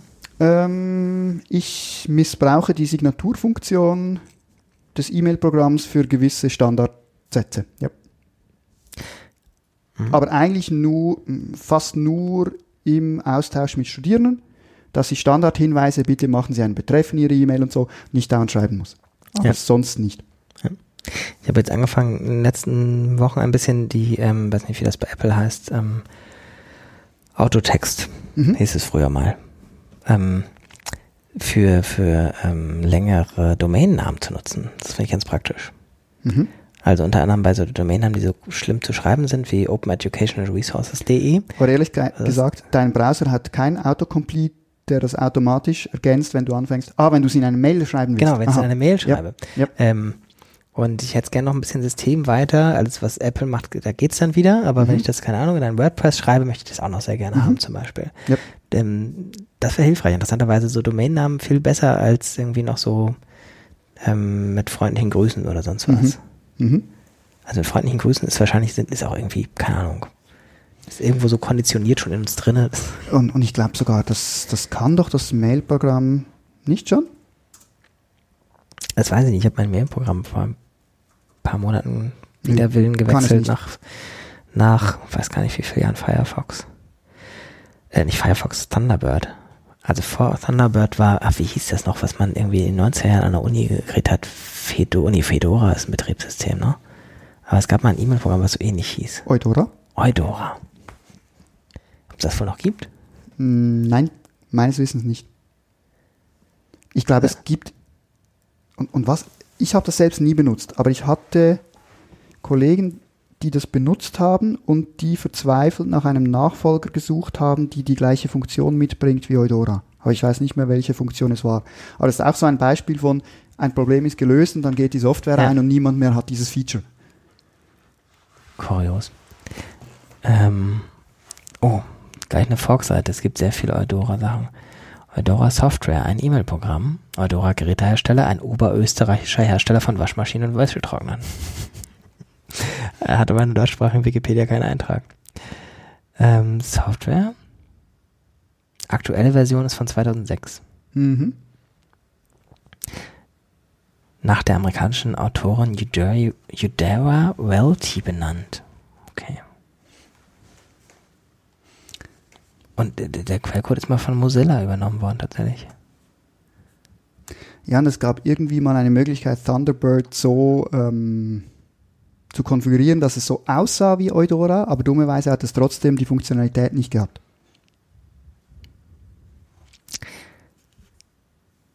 Aber ich habe das Gefühl, mit der Geschichte von Eudora entfernen wir uns Ja. von der Frage, wie man effizient seine Deadlines einhält.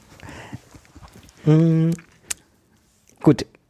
Andere Eingänge jenseits von E-Mail. RSS-Feeds? Zählt. Weil die sind schon zum Vornherein nicht so relevant wie E-Mail, die erwarten selten eine Antwort. Ja. Aber das ist auch so was, ähm, mein Feedreader hätte beispielsweise einen Panic-Button.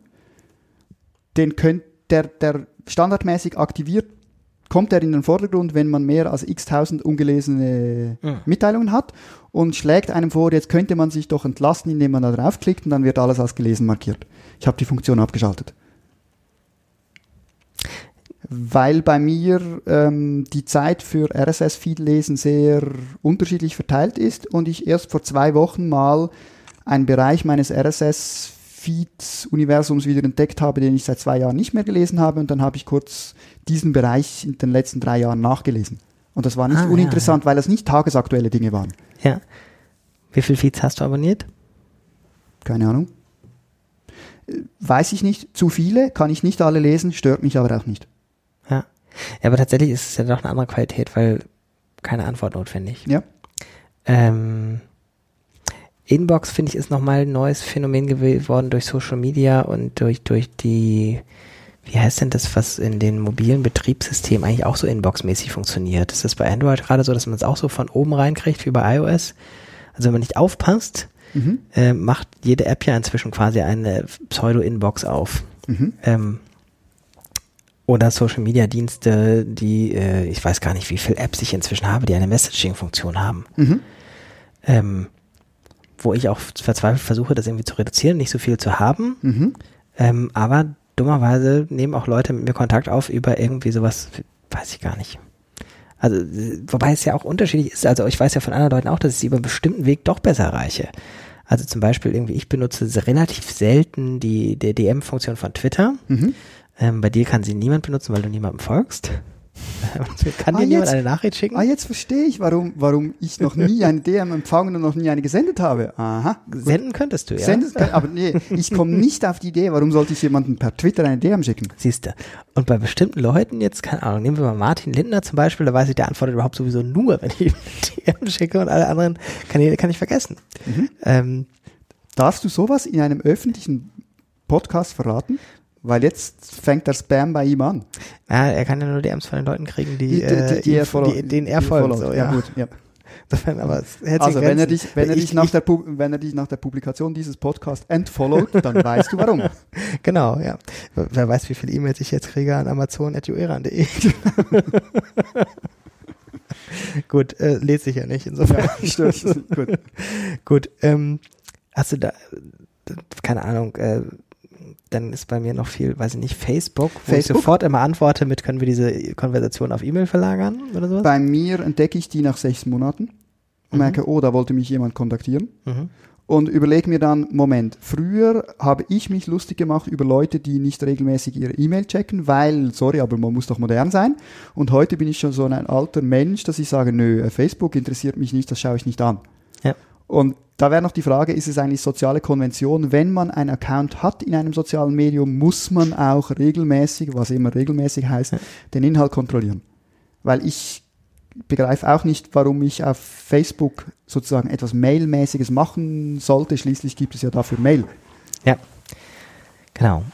Und es sind auch ziemlich immer genau die Facebook-Konversationen, die dann doch da geführt worden sind, die ich dann verzweifelt in meiner E-Mail-Volltextsuche suche Genau. und sage, es kann nicht sein. Ich weiß ganz genau, dass ich mit dieser Person geschrieben Ja. habe. Ähm, und nach so acht Minuten Suchen denke ich, ah, Facebook. Ja. Scheiße. Ja. Hm, was gibt's noch für Inboxen? Äh, Twitter? Ah, über Menschen, natürlich, ja. Ist auch eine Inbox. Ja. Problem dieser Tage. Es kommen so viele Dinge und, und Leute möchten gerne mit mir via Twitter kommunizieren, aber ich habe das Gefühl, Moment, Twitter, alles, was unten zum Bildschirm rausläuft, ist weg. Ja. Ähm, bin ich jetzt verpflichtet, die Timeline zu durchsuchen nach Leuten, die eine Frage gestellt haben? Oder soll ich sagen, bitte stellt die per Mail, wenn ihr was wissen wollt? Und ich habe auch Leute, die konversieren mit mir per Twitter. Und ich überlege mir dann, soll ich jetzt privat zurückschreiben, weil eigentlich will ich gar nicht öffentlich antworten, was da gefragt worden Ja. ist. Und, und ja, also du, du, du siehst zum Beispiel eine, ein verzweifelter Versuch, Prokrastination zu verhindern, ich followe niemanden. Mhm. Wurde mir schon mehrfach als Arroganz ausgelegt. Ich nutze aber eigentlich Twitter intensiv nicht zum Senden, sondern zum Lesen. Aber ich habe halt verschiedene Suchen installiert, weil mich bei Twitter eher die Themen interessieren und weniger, was jemand zum Frühstück gegessen hat. Mhm. Und die Gefahr besteht immer, dass die Leute irgendwas twittern, was mich eigentlich im Moment nicht interessiert. Und ich weiß, dass ich damit natürlich viel Spannendes verpasse, aber das verpasst man eh immer. Mhm. Mm, Messaging? Skype? Für mich vermutlich im Moment das wichtigste Arbeitsinstrument. S- Chatfunktion von Skype. Seit Jahren immer die Überlegung, man müsste mal was anderes haben, weil schließlich es kann ja nicht Skype sein, so von wegen mm, Überwachung und alles Mögliche. Problem wieder Locked-in-Effekt, weil praktisch alle Leute haben Skype und ähm, viele Dinge kann ich massiv schneller lösen als per E-Mail Ping-Pong und aber weniger intrusiv, als wenn ich die Leute anrufen würde. Ja. Und zum Teil verwenden wir Skype-Chat sogar im Großraumbüro, wo die Leute alle im gleichen Raum sitzen, aber man will nicht diejenigen, die jetzt intensiv leise arbeiten, stören, also wird gechattet. Hat auch den Vorteil, ähm, Volltextsuche. Was all fünf Jahre, wenn ich den Re Rechner wechsle, zur verzweifelten Suche im Internet führt, wie kann ich meine Skype-Protokolle rüber retten, dass ich nachher wieder eine Volltextsuche habe aller bisher geführten Konversationen. Kann man sie nicht nur migrieren, sondern auch exportieren? Also exportieren ist, exportieren ist sogar einfacher. Es gibt Export-Tools. Kannst du installieren und sagen, ich hätte gerne einen Textfile. Okay. Zack. Ja. Aber das Problem, dann hast du es als Textfile. Ja. Und ich weiß sehr oft, also ich habe beispielsweise Gruppendiskussionen in Skype, die gibt es seit sieben Jahren. Und die sind eine Art organisationales Gedächtnis dieser Arbeitsgruppe. Und da weiß man genau, vor vier Jahren haben wir mal das diskutiert, dann kannst du suchen, dann findest du die Webadresse ja. wieder. Ja. Ähm, nutzt du irgendwie dann bei Skype sowas wie, ähm, ich weiß gar nicht, wie das bei Skype jetzt heißt, offline gehen oder Beschäftigmodus anzeigen oder irgendwas, was dich auch davon abhält, das zu sehen, was andere Leute dir gerade schreiben? Es gibt ja bei Skype einerseits die Möglichkeit ähm, zu sagen besetzt. Mhm. Dann bekommst du das, das, das rote Einbahnzeichen. Genau. Oder du kannst sogar so tun, als seist du nicht online. Ja. Ich bin seit Jahren immer besetzt. Ähm, einerseits, damit nicht unten bei mir auf dem Rechner aufpoppt, der und der hat sich angemeldet oder abgemeldet. Und andererseits, weil ich teilweise bei Vorträgen vergesse, Skype abzuschalten und es wäre dann sehr unglücklich. Ja. Es ist mir einmal passiert, dass bei einem Vortrag unten rechts aufgepoppt ist, warst du eigentlich schon beim Vortrag bei diesen alten Säcken oder kommt das noch? Und das war während des Vortrages. Aber die alten Säcke haben es nicht gemerkt. Gab es eine Videoaufzeichnung? Selbstverständlich nicht. Und seither weiß ich, nie wieder Skype einfach aufpoppen lassen. Ja. Ähm, das heißt, äh, dieses rote Ding bedeutet automatisch, du kriegst nichts angezeigt. Ich, ich muss das so naiv fragen. Nein, das heißt, das heißt einfach, bei den anderen Leuten wird angezeigt besetzt. Und die Leute, die mich besser kennen, wissen dann umgekehrt, dass besetzt nicht heißt, dass ich. Aber dann hast du eine extra Einstellung, damit nichts aufpoppt. Nein, eben nicht. Sondern die Einstellung besetzt führt auf meinem eigenen Rechner dazu, dass nicht aufpoppt. Okay. Und den anderen ja. Leuten wird aber angezeigt besetzt. Ja. Das zweite Problem ist, dass ich meinen Rechner über Nacht nicht ausschalte. Mhm der ist einerseits am Backup machen jede Nacht und andererseits am Biblionetz backen. Mhm. Du erinnerst dich, mhm. altes System macht lokal Files und so, dauert zum Teil. Was dazu führt, dass ich die ganze Nacht über als besetzt angezeigt werde und ich nicht etwa die ganze Nacht arbeite, sondern nur mein Rechner ist noch da. Das heißt, man kann aufgrund meines Skype ähm, Statuses nicht mehr sehen, ob ich jetzt wirklich vor dem Rechner sitze oder nicht. Mhm. Was mich wieder davon entbindet, für die Leute, die können da einfach reinschreiben, das machen wir sehr oft auch und man weiß dann, ja, pff, irgendwann wird es aufpoppen und dann wird es der andere lesen. Mhm. Was gibt es noch für Inboxen? Fax? Ähm, besitze ich noch, aber ehrlich gesagt, nicht mal mehr Spam kommt rein. Nee, ne? Nee. Hab ich auch gedacht. Also äh, besitzt du noch, hast du hast eine Faxnummer, Fax to E-Mail oder du hast noch so ein Gerät? Ähm, ich habe eine Fritzbox, die hat eine integrierte Faxfunktion. Okay, und dann ein Multifunktionsdrucker mit Scanner oder sonst was?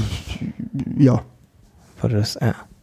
Aber seit Jahren habe ich eigentlich nur noch Faxe empfangen und nie gesendet. Was kriegst du noch? Von, von wem kriegst du noch Faxe? Eben Spam. Der, der letzte richtige Fax. Richtig, in, in, der Schweiz auch, äh, ist das der gleiche Spam? Also in, in Deutschland, äh, jedenfalls bei mir sind es Zimmerpflanzen, also Büropflanzen. Das ist schon so lange her, ich habe keine Ahnung mehr. Ich weiß gar nicht, was noch. Es gab so ein paar ganz typische Sachen. Irgendwas ganz Kurioses. Moment, die Idee des Löschens von Spam ist ja nicht, dass du dich jetzt verzweifelt daran zu erinnern versuchst. Du solltest das aus deinem Gedächtnis streichen. Ich hatte vor ein paar Jahren mal die Idee einer Spam-Lösung, äh, einer Spam-Lesung, War dann aber sehr desillusioniert, als ich gegoogelt habe und gesehen habe, es hat schon Ja, schon 238.000 Leute vor mir. Ja. Äh, was es sonst noch gibt, ist das Mühsame, dass es auf den Mobilgeräten verschiedenste Messenger gibt. Mhm. Spätestens seit Snowden gibt es zigtausend anscheinend sichere. Mhm. Und das Problem ist, dort ist immer nur ein Drittel der Leute drauf. Ja. Also musst du entweder keinen davon installiert haben oder alle.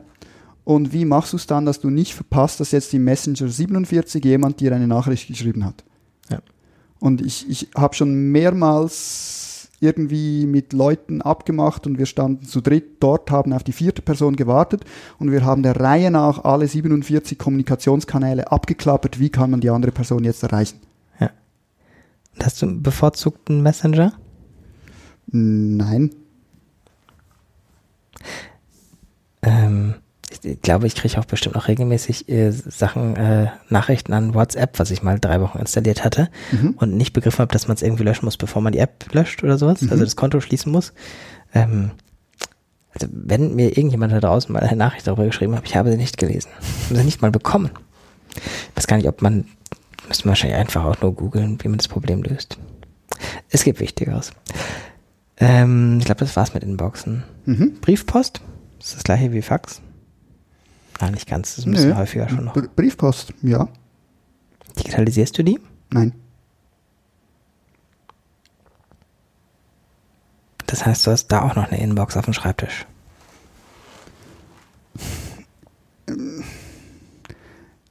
Im Beruf gibt's im Haus verteilt zwei In- Inboxen, die nicht auf meinem Pult sind, sondern irgendwo im Haus versteckt.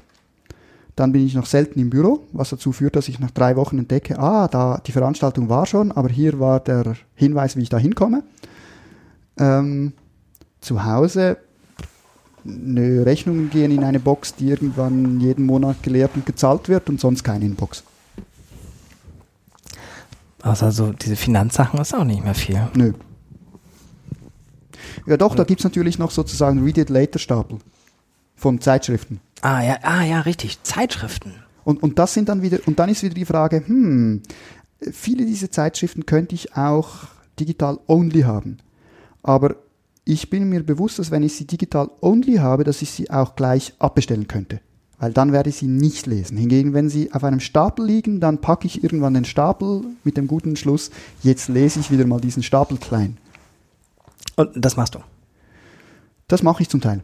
Und was auch faszinierend ist, obwohl ich sehr viel digital an Büchern habe, gewisse Bücher kaufe ich physisch. Sogar wenn ich sie schon digital habe. Ja. Und zwar einerseits, weil mir gewisse Bücher so wichtig sind, dass ich sie auch auf dem Balkon und in der Badewanne lesen können will. Und andererseits, andererseits schlicht und einfach, wenn ich irgendwo an einer Konferenz wie heute oder im Büro meinen Laptop auf den Tisch lege, sagt niemand, oh, da drauf hat ja ein spannendes PDF, erzähl mal was drüber. Wenn ich aber ein Buch auf den Tisch lege, sagten die Leute, ah, das wollte ich auch schon lesen. Worum geht's da? Und dann fängt die Diskussion an. Also sozusagen das, das physische Objekt als Anlass, es muss etwas getan werden. Und das Virtuelle, das, das verschwindet. Ja. Und als Gesprächsanlass oder Gesprächsanbahner Genau. oder sowas. Ja. Es hatte auch irgendjemand schon mal ins Internet die Idee reingeschrieben, ähm, auf der Rückseite des Kindles müsste das Cover drauf sein. Ich habe schon mal drüber gebloggt, dass ich ja sehr oft Bücher einscanne. Und zwar, äh, Blogpost heißt Digitalisieren auf die harte Tour. Und ich schneide wirklich mit einer speziellen Maschine den Buchrücken ab, damit ich nachher einfacher die 300 Seiten in den Scanner halten kann und das Buch, Buch die physischen Seiten wegwerfen kann. Und irgendwann habe ich aus Jux angefangen, die Buchdeckel im Büro an die Wand zu kleben.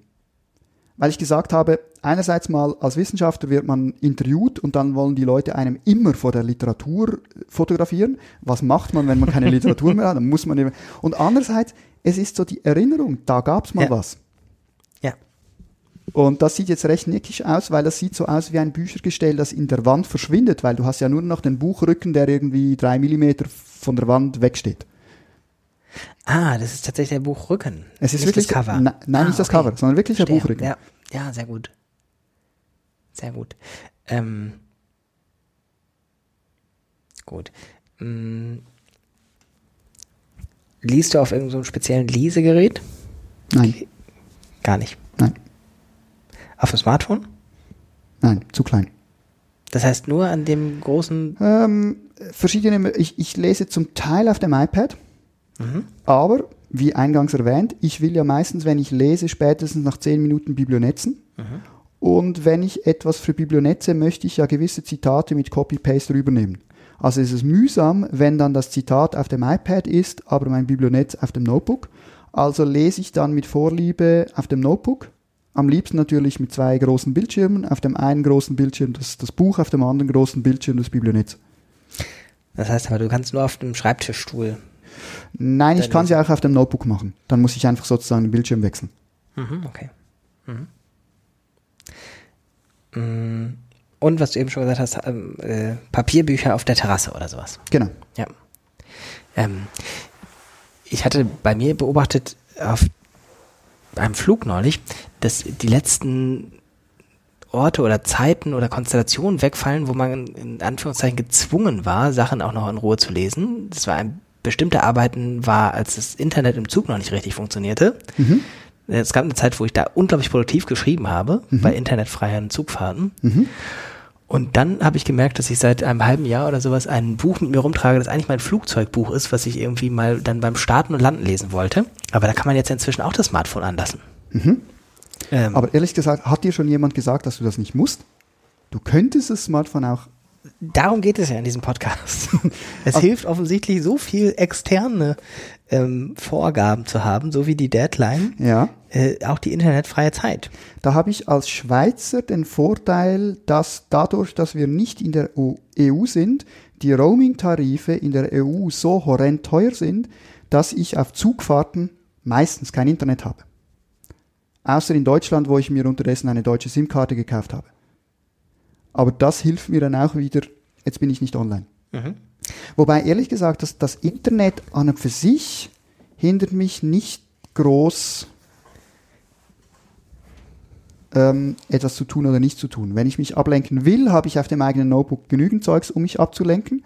Und wenn ich konzentriert arbeiten will, stört mich auch das Internet nicht wirklich. Was, was stört dich denn beim Internet? Sind es die eintreffenden Nachrichten, wo du dich gezwungen fühlst zu antworten oder die Verlockung, ich könnte jetzt mal wieder was surfen oder so? Mm, im, Im letzten Podcast habe ich gesagt, dass tatsächlich sehr viel so dieses ganz banale, nämlich rote Notifications mich bewegt. Also, das sind ja, ich glaube bei Twitter ist es nicht rot, aber sonst sowas wie Facebook oder wie Google Plus ähm, oder wie LinkedIn, ist jetzt irgendwie noch nicht so relevant, aber alle haben dieses äh, rote Symbol mit einer Zahl drauf. Mhm. Äh, und ich habe tatsächlich große Schwierigkeiten, da nicht drauf zu klicken. Ja. Ähm, das heißt, ich muss, wenn, dann das Tab richtig zumachen. Mhm. Die sind ja auch alle inzwischen so geschickt, dass das oben in dem Tab-Namen irgendwie hier mhm. zum Beispiel gerade, weiß ich nicht, 35 Twitter-Mitteilungen steht da jetzt im mhm. Tab oben zu sehen. Äh, wenn ich das tatsächlich aufhabe und äh, jetzt nicht eine ganz ähm, fokussierte Beschäftigung wie ein Gespräch mit dir zu führen hatte, sondern mhm. tatsächlich, ich weiß nicht, in diesem Tab daneben anarbeiten würde, dann hätte ich tatsächlich eine gewisse Unruhe, solange du das Tab daneben anderes, dass 35 Menschen auf Twitter gerade sind. Zumal ich denke, wieso denn 35? Ich war doch jetzt nur drei Stunden mit dir einen Schnaps trinken und ein Schnitzel essen oder sowas.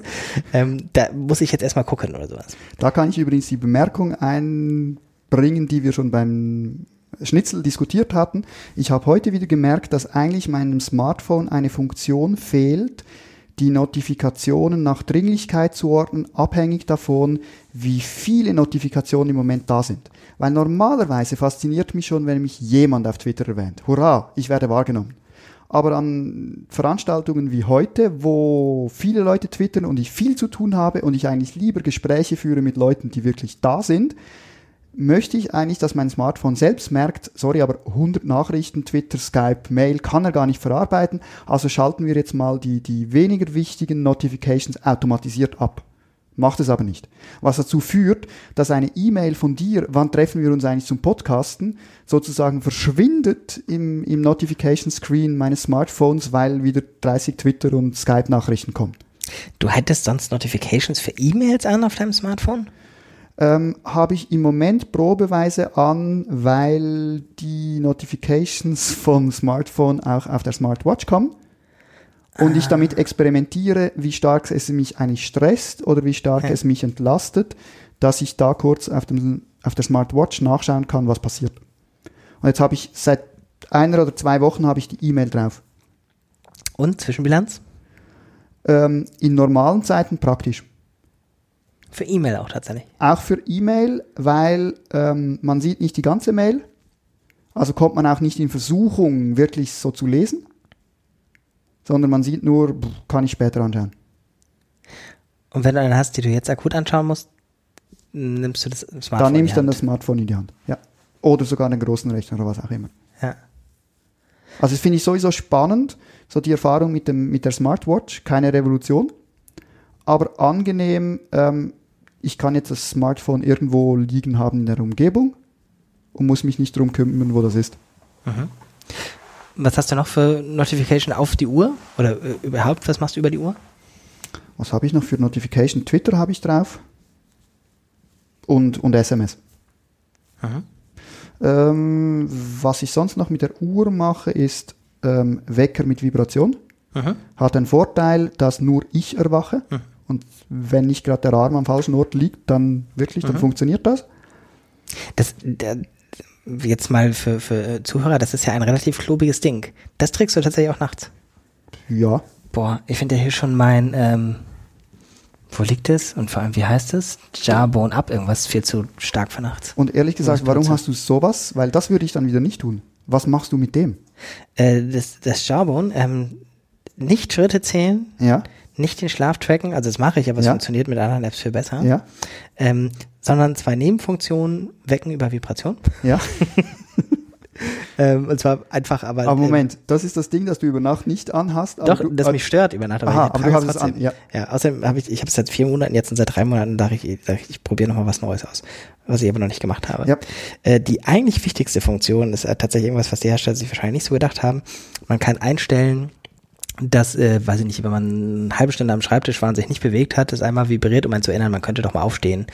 Ähm, und weiß ich nicht, sich einen Tee holen, dann ist mir jetzt vom Prokrastinieren gedacht, aber man könnte einmal sich bewegen oder sowas. Ach, das finde ich jetzt noch faszinierend. Wenn eine halbe Stunde dich nicht zum Prokrastinieren findet, dann Genau. hast du ein Hardware-Gadget, das dich zum Prokrastinieren bringt. Das finde ich Ursprünglich ja. Ja. Ich habe es aber so programmiert, dass es alle ähm, spätestens 15 Minuten vibriert und ich versucht habe, mich zu konditionieren, dass durch die Vibration ich den Rücken gerade mache und mich gerade hinsetze, weil ich Ja. sonst enorme Rückenprobleme habe bei Ja. 14 Stunden Schreibtisch oder sowas am Tag oder 14 Stunden Zugfahrt plus Schreibtisch am Tag. Ja. Ähm, so richtig konditioniert bin ich noch nicht, auch weil ich es zu oft weglege. Mhm. Ähm, aber es hilft tatsächlich gegen die Rückenschmerzen. Also Ja. ähm, dieses alle Viertelstunde, wenn man sonst irgendwie immer mehr in den Krötenmodus am Mhm. Schreibtisch versinkt, äh, hilft doch deutlich. Und das hilft stärker als ein aufpoppendes Fenster.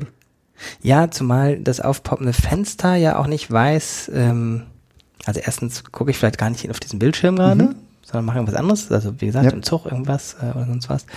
Ähm, und äh, es weiß auch nicht, ob ich mich vielleicht sowieso schon bewegt habe. Also es würde auch aufpoppen, Stimmt. wenn ich mich Ja. gar nicht Ja. bewegen müsste gerade oder sowas. Ähm, was auch sehr hilft dann tatsächlich, ist dann das Vibration wirklich nur, das jetzt musst du aber wirklich Ja. zum Rücken machen. Ähm, was enorm nervig ist, ähm, weswegen ich anderes noch ausprobieren will, ist, dass es wirklich so dick ist. 8 Millimeter. Mhm. Ich kann nicht tippen damit. Mhm. Ich weiß gar nicht, wie Leute, die viel Armschmuck immer tragen, das so machen. Ja. Beim Uhrenarmband ist es ja einfach so, dass es unten ganz dünn ist, ne? Ja. Ähm, das ist unten auch 8 Millimeter. Also ja. das braucht ja mindestens noch ein Jahr, bis das Drittel kannst so schmal ist. kannst du es auch am Fuß tragen? Ähm, ich glaube, bräuchte ich zwei großen größer. Ich habe so schmale, ähm, sagt man Fesseln nur am Fuß oder sagt man Fesseln auch zu den Handgelenken? Keine Ahnung. Na gut. Gut. Wir haben über Inboxen gesprochen, über Notifications, über Bücher, Hörbücher, irgendwas? Nein. Das finde ich auch faszinierend. Ähm, dadurch, dass ich nicht Auto fahre, Ja. habe ich selten den Bedarf nach Hörbüchern. Ja. Ähm, und ich überlege mir dauernd, während ich hier mit dir diskutiere, wer hat Zeit, sich dieses Gespräch anzuhören? Ja. Das frage ich mich auch immer. Weil, weil ehrlich gesagt, wenn das Ganze transkribiert wäre, könnte ich ja wenigstens drüber scrollen und Ja. sagen, ach, das ganze Bla über Jawbone interessiert mich nicht, Mhm. jetzt geht's dann wieder weiter.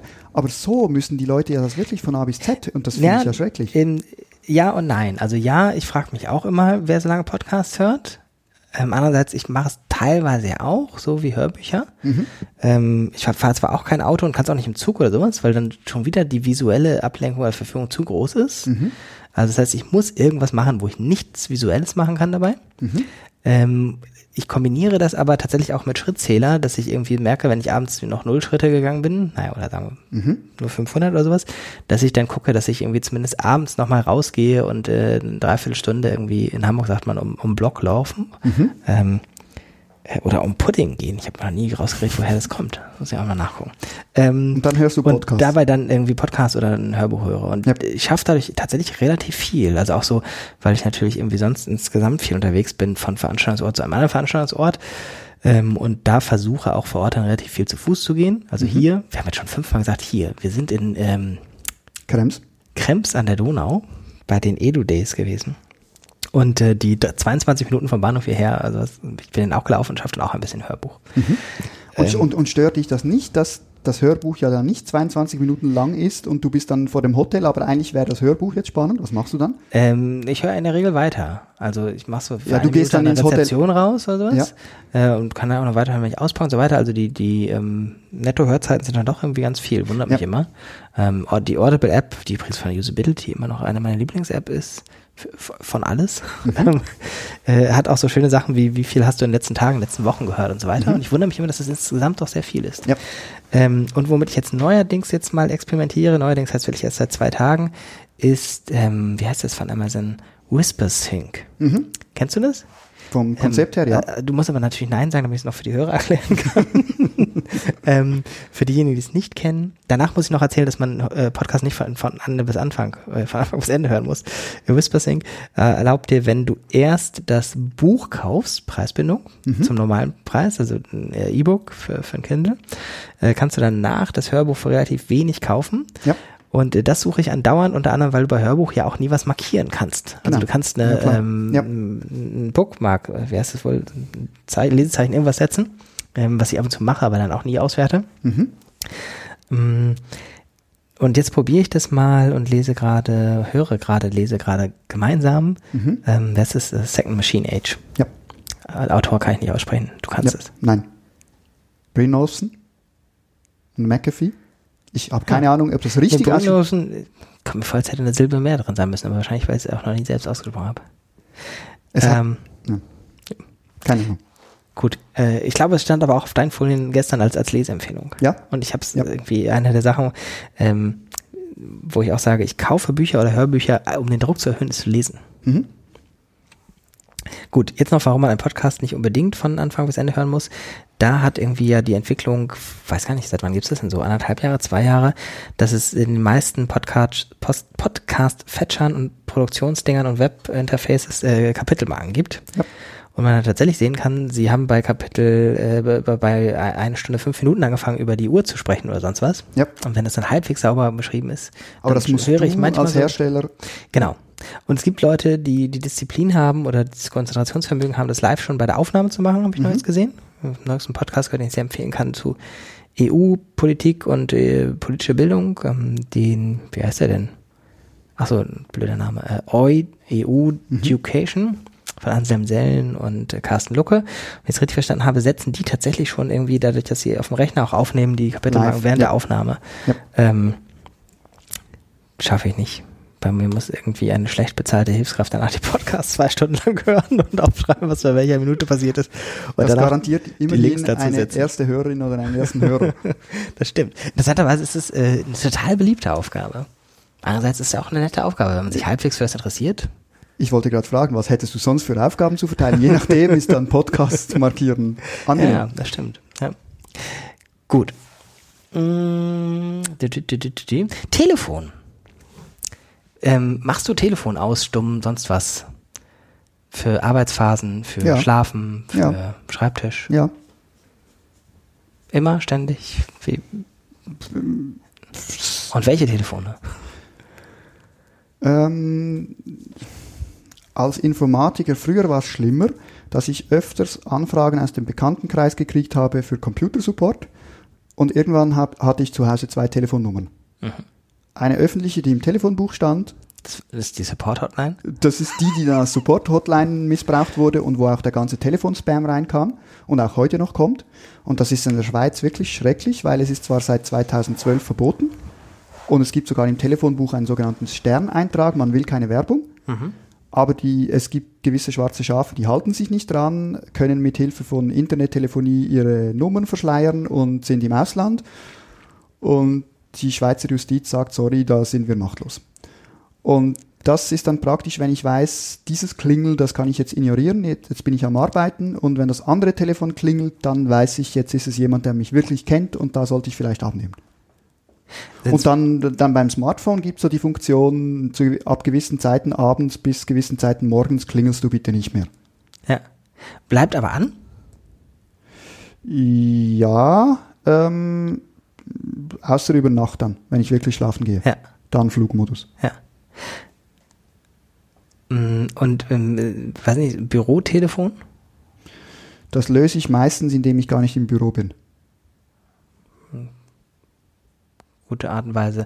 Machst du es dann Also auch so, ich- dass es- Büro sozusagen tatsächlich Büro so eine Verwaltungszeit ist für E-Mails, äh, unverabredete Mm. Gespräche? Nein, aber wenn, wenn jemand von extern anruft, dann wird er auf die Zentrale umgeleitet und die haben die Bitte, sie sollen doch den Leuten sagen, mailen Sie mir. Ja.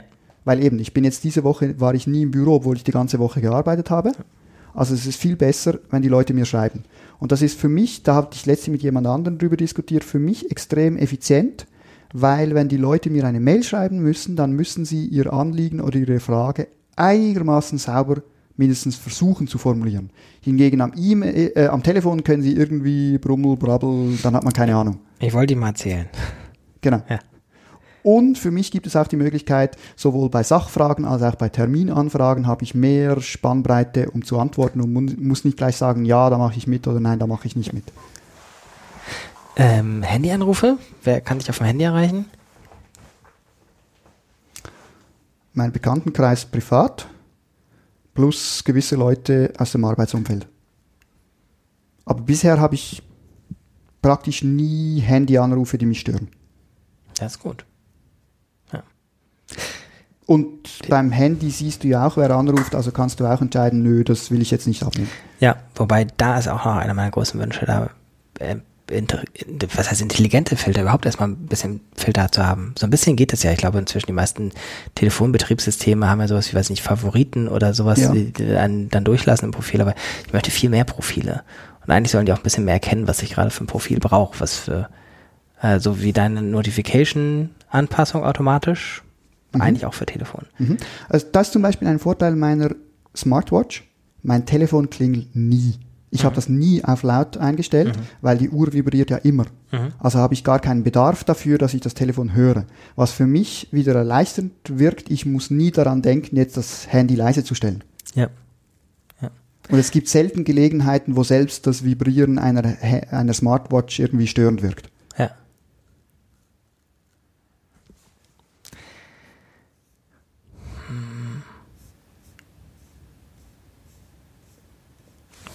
Guck mal, was ich noch von dem Notizzettel. Gibt es einen Ort, wo du sagst, da kannst du am konzentriertesten schreiben, lesen, arbeiten? Ähm, unterschiedlich. Zu Hause öfters als im Büro, weil im Büro kommen Leute vorbei. Ist auch der Grund, ich bin nicht da, um Administratives im Büro zu erledigen, sondern ich bin da, um Leute aus dem Arbeitsumfeld zu treffen und auszutauschen. Was dann aber dazu führt, wenn ich weiß, jetzt muss ich was schreiben, dann schreibe ich zu Hause. Weil ich zu Hause ein eigenes Büro habe, wo ich wirklich nicht gestört werde. Teilweise hilft es, für gewisse Arbeiten in einem Zug zu sein. Da ist dann wieder die beschränkte Zeit, die fehlende Ablenkung. Ich hatte mal vier Jahre lang an einem Ort gearbeitet, wo ich genau eine Stunde hatte mit dem Zug, um zu pendeln. Eine, Zug, eine Stunde im Zug im Businessabteil war perfekt, um zu sagen, bis in dieser Stunde hast du diesen Bericht fertig geschrieben, diesen Antrag geschrieben, was auch immer. Ja, kenne ich. Ist super. Also ist die effizienteste Zeit. Und, und das Problem ist jetzt, dass ich äh, nur, in Anführungszeichen, nur 40 Minuten im Zug sitze und es eine touristische Strecke ist. Da kann man sich viel schlechter konzentrieren, wenn die Leute nebenan alle im Urlaub sind. Ja. Ich finde, äh, finde auch, es gibt mehr Ablenkung, wenn der Zug hält und Leute ein- und aussteigen. Ja. Darum freue ich mich. Ich habe morgen acht Stunden Zugfahrt vor mir. Businessabteil, Internet stört mich nicht. Aber ich habe mir massiv mehr vorgenommen, was ich alles in diesen acht Stunden erledigen möchte, als ich dann tatsächlich erledigen kann. Ja. Ich habe in meiner To-Do-Liste manchmal die Angewohnheit, dass ich ein Z neben bestimmte Aufgaben schreibe. Mhm. Für bei der Z Zugfahrt, Ähm, am Mittwoch oder sowas. Mhm.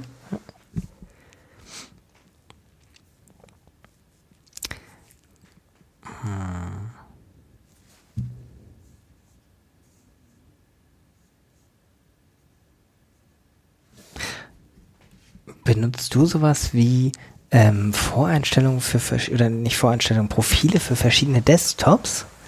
Das ist irgendwas, was 99,9% der Leute, glaube ich, auch nicht wissen, dass es geht. Du hast Windows, ne? Geht das Ja. überhaupt? Was würde ich da spezifisch für welchen Desktop einstellen? Also du kannst sagen, irgendwie einen Desktop, in dem der Browser Firefox, das E-Mail-Programm und Word geöffnet ist.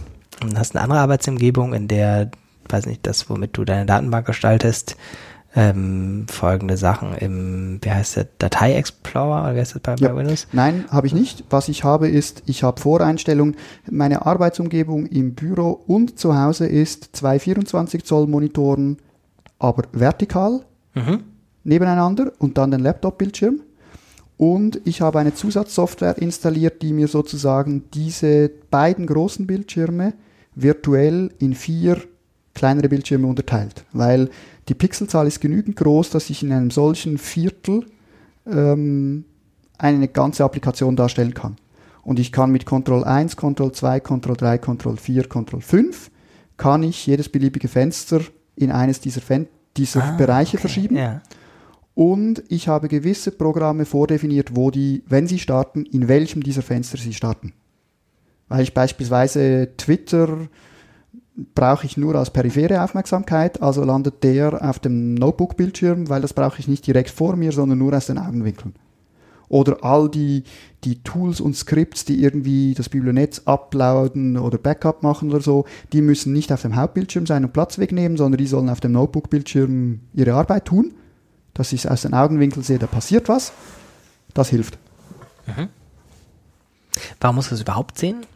Wird es nicht reichen, wenn irgendwas aufpoppt, wenn Äh, die, bei, bei Twitter ist die Frage doof. Wenn ich es nicht sehe, dann kann ich auch gleich Twitter abschalten oder nicht twittern oder nicht Twitter verfolgen. Ähm, bei Tools wie ähm, Upload oder Backup ist es beispielsweise hilfreich zu wissen, sollte ich jetzt den Notebook schon aus der Dockingstation nehmen und zuklappen, ist der Synchronisationsprozess schon fertig oder nicht? Und hast du diese ganze Umgebung zweimal aufgebaut? Zu Hause im Arbeitszimmer und im Büro? Was heißt die Arbeitsum... Also du meinst Dockingstation und zwei Bildschirme Ja. und Lautsprecher? Ja. Aber mm, du, du betont das so, als wäre das ein Riesenaufwand oder ein Riesenfinanz... Geht natürlich, aber ich glaube schon, dass, ähm, äh, ich würde mal sagen, sehr viele Leute mit vier Monitoren als Standard, also beziehungsweise fünf. Ähm, Gut, also, also den Notebook-Monitor, den hast du eh, wenn du einen Notebook hast. Ähm, die beiden Monitore haben, glaube ich, je 250 Euro gekostet. Und ich habe mir überlegt, ja Moment, das ist mein Hauptarbeitsinstrument. Wie viele Stunden sitzt du vor? Und, und mir hilft diese, diese große Anzahl an Bildschirmen, dass ich massiv weniger ausdrucke und dass ich ähm, nicht das Gefühl habe, ich habe zu wenig Bildschirmfläche und ich muss dauernd irgendwie Tab wechseln und so weiter, sondern wenn ich einen Vortrag vorbereite, dann habe ich die aktuellen Folien, ich habe äh, die, die alten Vorträge, ich habe das Biblionetz, ich habe das Programm des Veranstalters, ich habe das E-Mail, was ich den Leuten versprochen habe, worüber ich erzählen will und ich muss nicht dauernd irgendwie hin und her switchen, sondern ich kann, ich sehe alles gleichzeitig. Mhm. Und darum habe ich das Gefühl, also gekauft habe ich das vor pff, vielleicht vier oder fünf Jahren und wenn ich das über vier oder fünf Jahre nehme, sorry, dann, dann ist es ja nichts dafür, dass ich dauernd damit arbeite. Ich, ich staune sehr. Wir haben Leute im Team, die haben von der PH einen Bildschirm zur Verfügung gestellt, einen externen, und der steht seit einem Jahr auf dem Pult und wird nicht gebraucht. Ja, aber das gibt es. Also ich glaube, Ja. das ist sehr typenabhängig. Ähm, Extrem. Also ich hätte am liebsten eine Arbeitsumgebung, die doch viel größer ist. Ähm, ja, am liebsten so ein bisschen mit dem, worüber ich mich lange lustig gemacht habe. Bei Star Trek Next Generation äh, haben sie immer ganz viele Pads. Mhm. Und äh, das habe ich immer, oder haben, glaube ich, für die meisten Leute so interpretiert mit, haha, wie blöd, heute wissen wir, man braucht nur eins. Mhm. Auch für verschiedene Inhalte. Inzwischen hätte ich das ganz gerne, dass ich zehn Inhalte auf zehn Pads äh, verteilen kann und die dann beliebig anordnen kann. Nicht nur legen, sondern auch noch sozusagen an die Wand pappen oder sowas, Mhm. das wäre noch meine Traumarbeitsumgebung. Und, und warum hast du nicht mehrere große Bildschirme? Ähm, ein bisschen habe ich es, aber ähm, ich glaube, der große Punkt bei mir wäre nicht alles gleichzeitig sichtbar, sondern äh, das Haptische wäre das Neue. Also ich würde gern tatsächlich so irgendwie die, wie ähm, die Pads bei Captain PK auf dem Schreibtisch sortieren können, hinlegen können und so weiter. Ja. Und tatsächlich das Haptische. Also es reicht mir nicht, das irgendwie mit der Maus dahin zu schicken, aber mit dem äh, Tastatur Das, das kurz, gibt's bei mir. Zu Hause habe ich, äh, musste ich irgendwann meinen Kleiderschrank ins Büro zügeln und habe einen neuen Kleiderschrank gekauft, irgendwie zwei Meter, pff, drei Meter breit, zwei Meter fünfzig hoch oder sowas. Hat eine weiße Oberfläche und als ich ihn gekauft habe, habe ich nicht bedacht, diese Oberfläche kann ich als Whiteboard benutzen. Mhm. Und ich habe es zuerst gehasst, in meinem Büro einen Kleiderschrank zu haben, bis ich entdeckt habe, das ist ein riesiges, wunderbares Whiteboard. Und das hilft mir extrem beim Gestalten von Blockwochen, Veranstaltungen, Vorträgen, Papern, Ja. weil ich dann nicht auf den Bildschirm fokussiert bin. Und es gibt ja mehrere Hinweise, machen Sie Ihre Vorträge nie direkt am Computer, sondern lassen Sie sich zuerst großen Raum und erst wenn die Idee und die Story da ist, dann gehen Sie dann an den Computer. Hilft mir extrem. Hast du das schon mal probiert mit irgendwie einem dieser neuen ganz großen Touchscreens? Es gibt ja irgendwie so, weiß ich nicht, Nein. Anderthalb Meter Dinger, wo du was verschieben kannst. Ich glaube, es haben aber hauptsächlich die Leute Wettervorhersagen und Fußball-Szenenanalysatoren oder sowas im Fernsehen, die dann solche großen Sachen haben. Wo war ich denn neulich, wo das auch war? Im BMBF. Mhm. Also auch äh, in Deutschland hast du es ja BMBF, in Mhm. Österreich auch, glaube ich. Mhm. Ähm, das war total erschreckend, wie schlecht das einfach funktionierte, hardware-technisch. Also da irgendwas zu schieben war überhaupt nicht möglich. Das war irgendwie eine Oberfläche wie die, die Bahnautomaten. Weiß nicht, ob du in Deutschland Mhm. mal einen deutschen Bahnautomaten, ne? Also, wo sich auch seit zehn Jahren irgendwie nichts getan hat an diesen Bahnautomaten. Mhm. Irgendjemand hat mal, um äh, die, die äh, Verdienste von Steve Jobs hervorzuheben, gesagt, ähm, wenn der auf Kundeninteressen gehört hatte, hätte er sicher nie so ein Touchscreen erfunden, weil die Leute, wenn sie gefragt worden haben, wollen sie was, wo sie drauf touchen können, an den Nee. Bahnautomaten gedacht hätten und Ja. gesagt hätten, niemals. Das ist für mich faszinierend. Ich habe seit pff, unterdessen, glaube ich, zehn Jahren ein Tablet-PC, wo ich draufschreiben kann mit einem Stift. Und ich hatte mehrere Jahre lang das als Notizblock besuch, benutzt und musste irgendwann merken, ich habe die Notizen alle gemacht und nie wieder angeschaut. Und seither nutze ich eigentlich die Touch-Funktionalität praktisch nur noch in Vorträgen, um auf Folien was zu markieren. Und sonst eigentlich nicht mehr. Und auch die Möglichkeit, dass ich den Bildschirm umklappen kann und eigentlich damit lesen könnte, Mhm. mache ich praktisch nie. Das heißt, du markierst auch nicht mehr beim Lesen. Doch, aber mit der Maus. Ah, mit der Maus. Weil, weil ich ja okay. meistens nicht nur markieren will, Sondern sondern, ich möchte kopierst, Copy- ja. Copy-Paste machen. Also Ja. bin ich eh im, in einem Modus, wo ich gleichzeitig noch ähm, Ja. an der Tastatur bin. Ah, okay. Ja. Also ich würde, ich glaube ehrlich gesagt, ich habe mir damals mein iPad gekauft, um mehr am Bildschirm zu lesen und markieren zu können. Ja. Was ich dann auch nicht gemacht habe. Nichtsdestotrotz ist das Markieren für mich immer noch sehr wichtig beim Lesen eigentlich. Also auch jenseits von späterer Verwendung, sondern wirklich nur für das, keine Ahnung, aktive Lesen. So. Ja. Ähm, Video? Hast du irgendeinen Modus, wo du irgendwie Vortragsvideos ko konsumierst, rezipierst? Keinen besonderen. Ich, ich bin immer noch kein Fan von Videos, weil ich da, ich vermisse das Browsen können. Mhm. Und, und bei der Tagung, jetzt auch bei den Edu-Days, möchte ich zuerst lieber die Folien haben, um in fünf Minuten entscheiden zu können, will ich mir die 45 Minuten Vorlesung wirklich anhören oder nicht. Und natürlich habe ich die Schau es später an Funktion von YouTube. Wie heißt die auf Deutsch wirklich? Read it later sozusagen Ja, für ja. Videos. Ähm, Mache ich aber viel zu selten. Ähm, also ich benutze die auch zur Erleichterung oft. Also ich setze mir Sachen auf diese Liste, Mhm. gucke sie aber nicht so oft an. Ich hatte mal irgendwie ein paar Modi, wo ich das machen konnte, aber nicht mehr so gut. Ähm, wie heißt sie denn? Später ansehen. Später ansehen. Guter Name. Ja. Das Beruhigende finde ich bei vielen Diensten, wie zum Beispiel auch da, sie hören irgendwann auf zu zählen. Steht einfach noch 99 plus. ähm, das habe ich heute auch auf Twitter gesehen. Er hatte heute meinen zehntausendsten Tweet Mhm. und danach steht da nicht mehr die genaue Nummer. Sondern nur noch mehr als Ich glaube, 10.000. steht jetzt noch 10k. Ja. Gut. Hast du noch was, was du äh, gefragt werden willst in diesem Gespräch? Nö, glaub nicht. Dann ganz, ganz herzlichen Dank dir Gern geschehen. für den Podcast zu später Stunde im österreichischen Krems. Wir erzählen jetzt, nicht, wann du morgen früh aufstehen musst. Nein, das, äh, ja, man hilft auch nicht.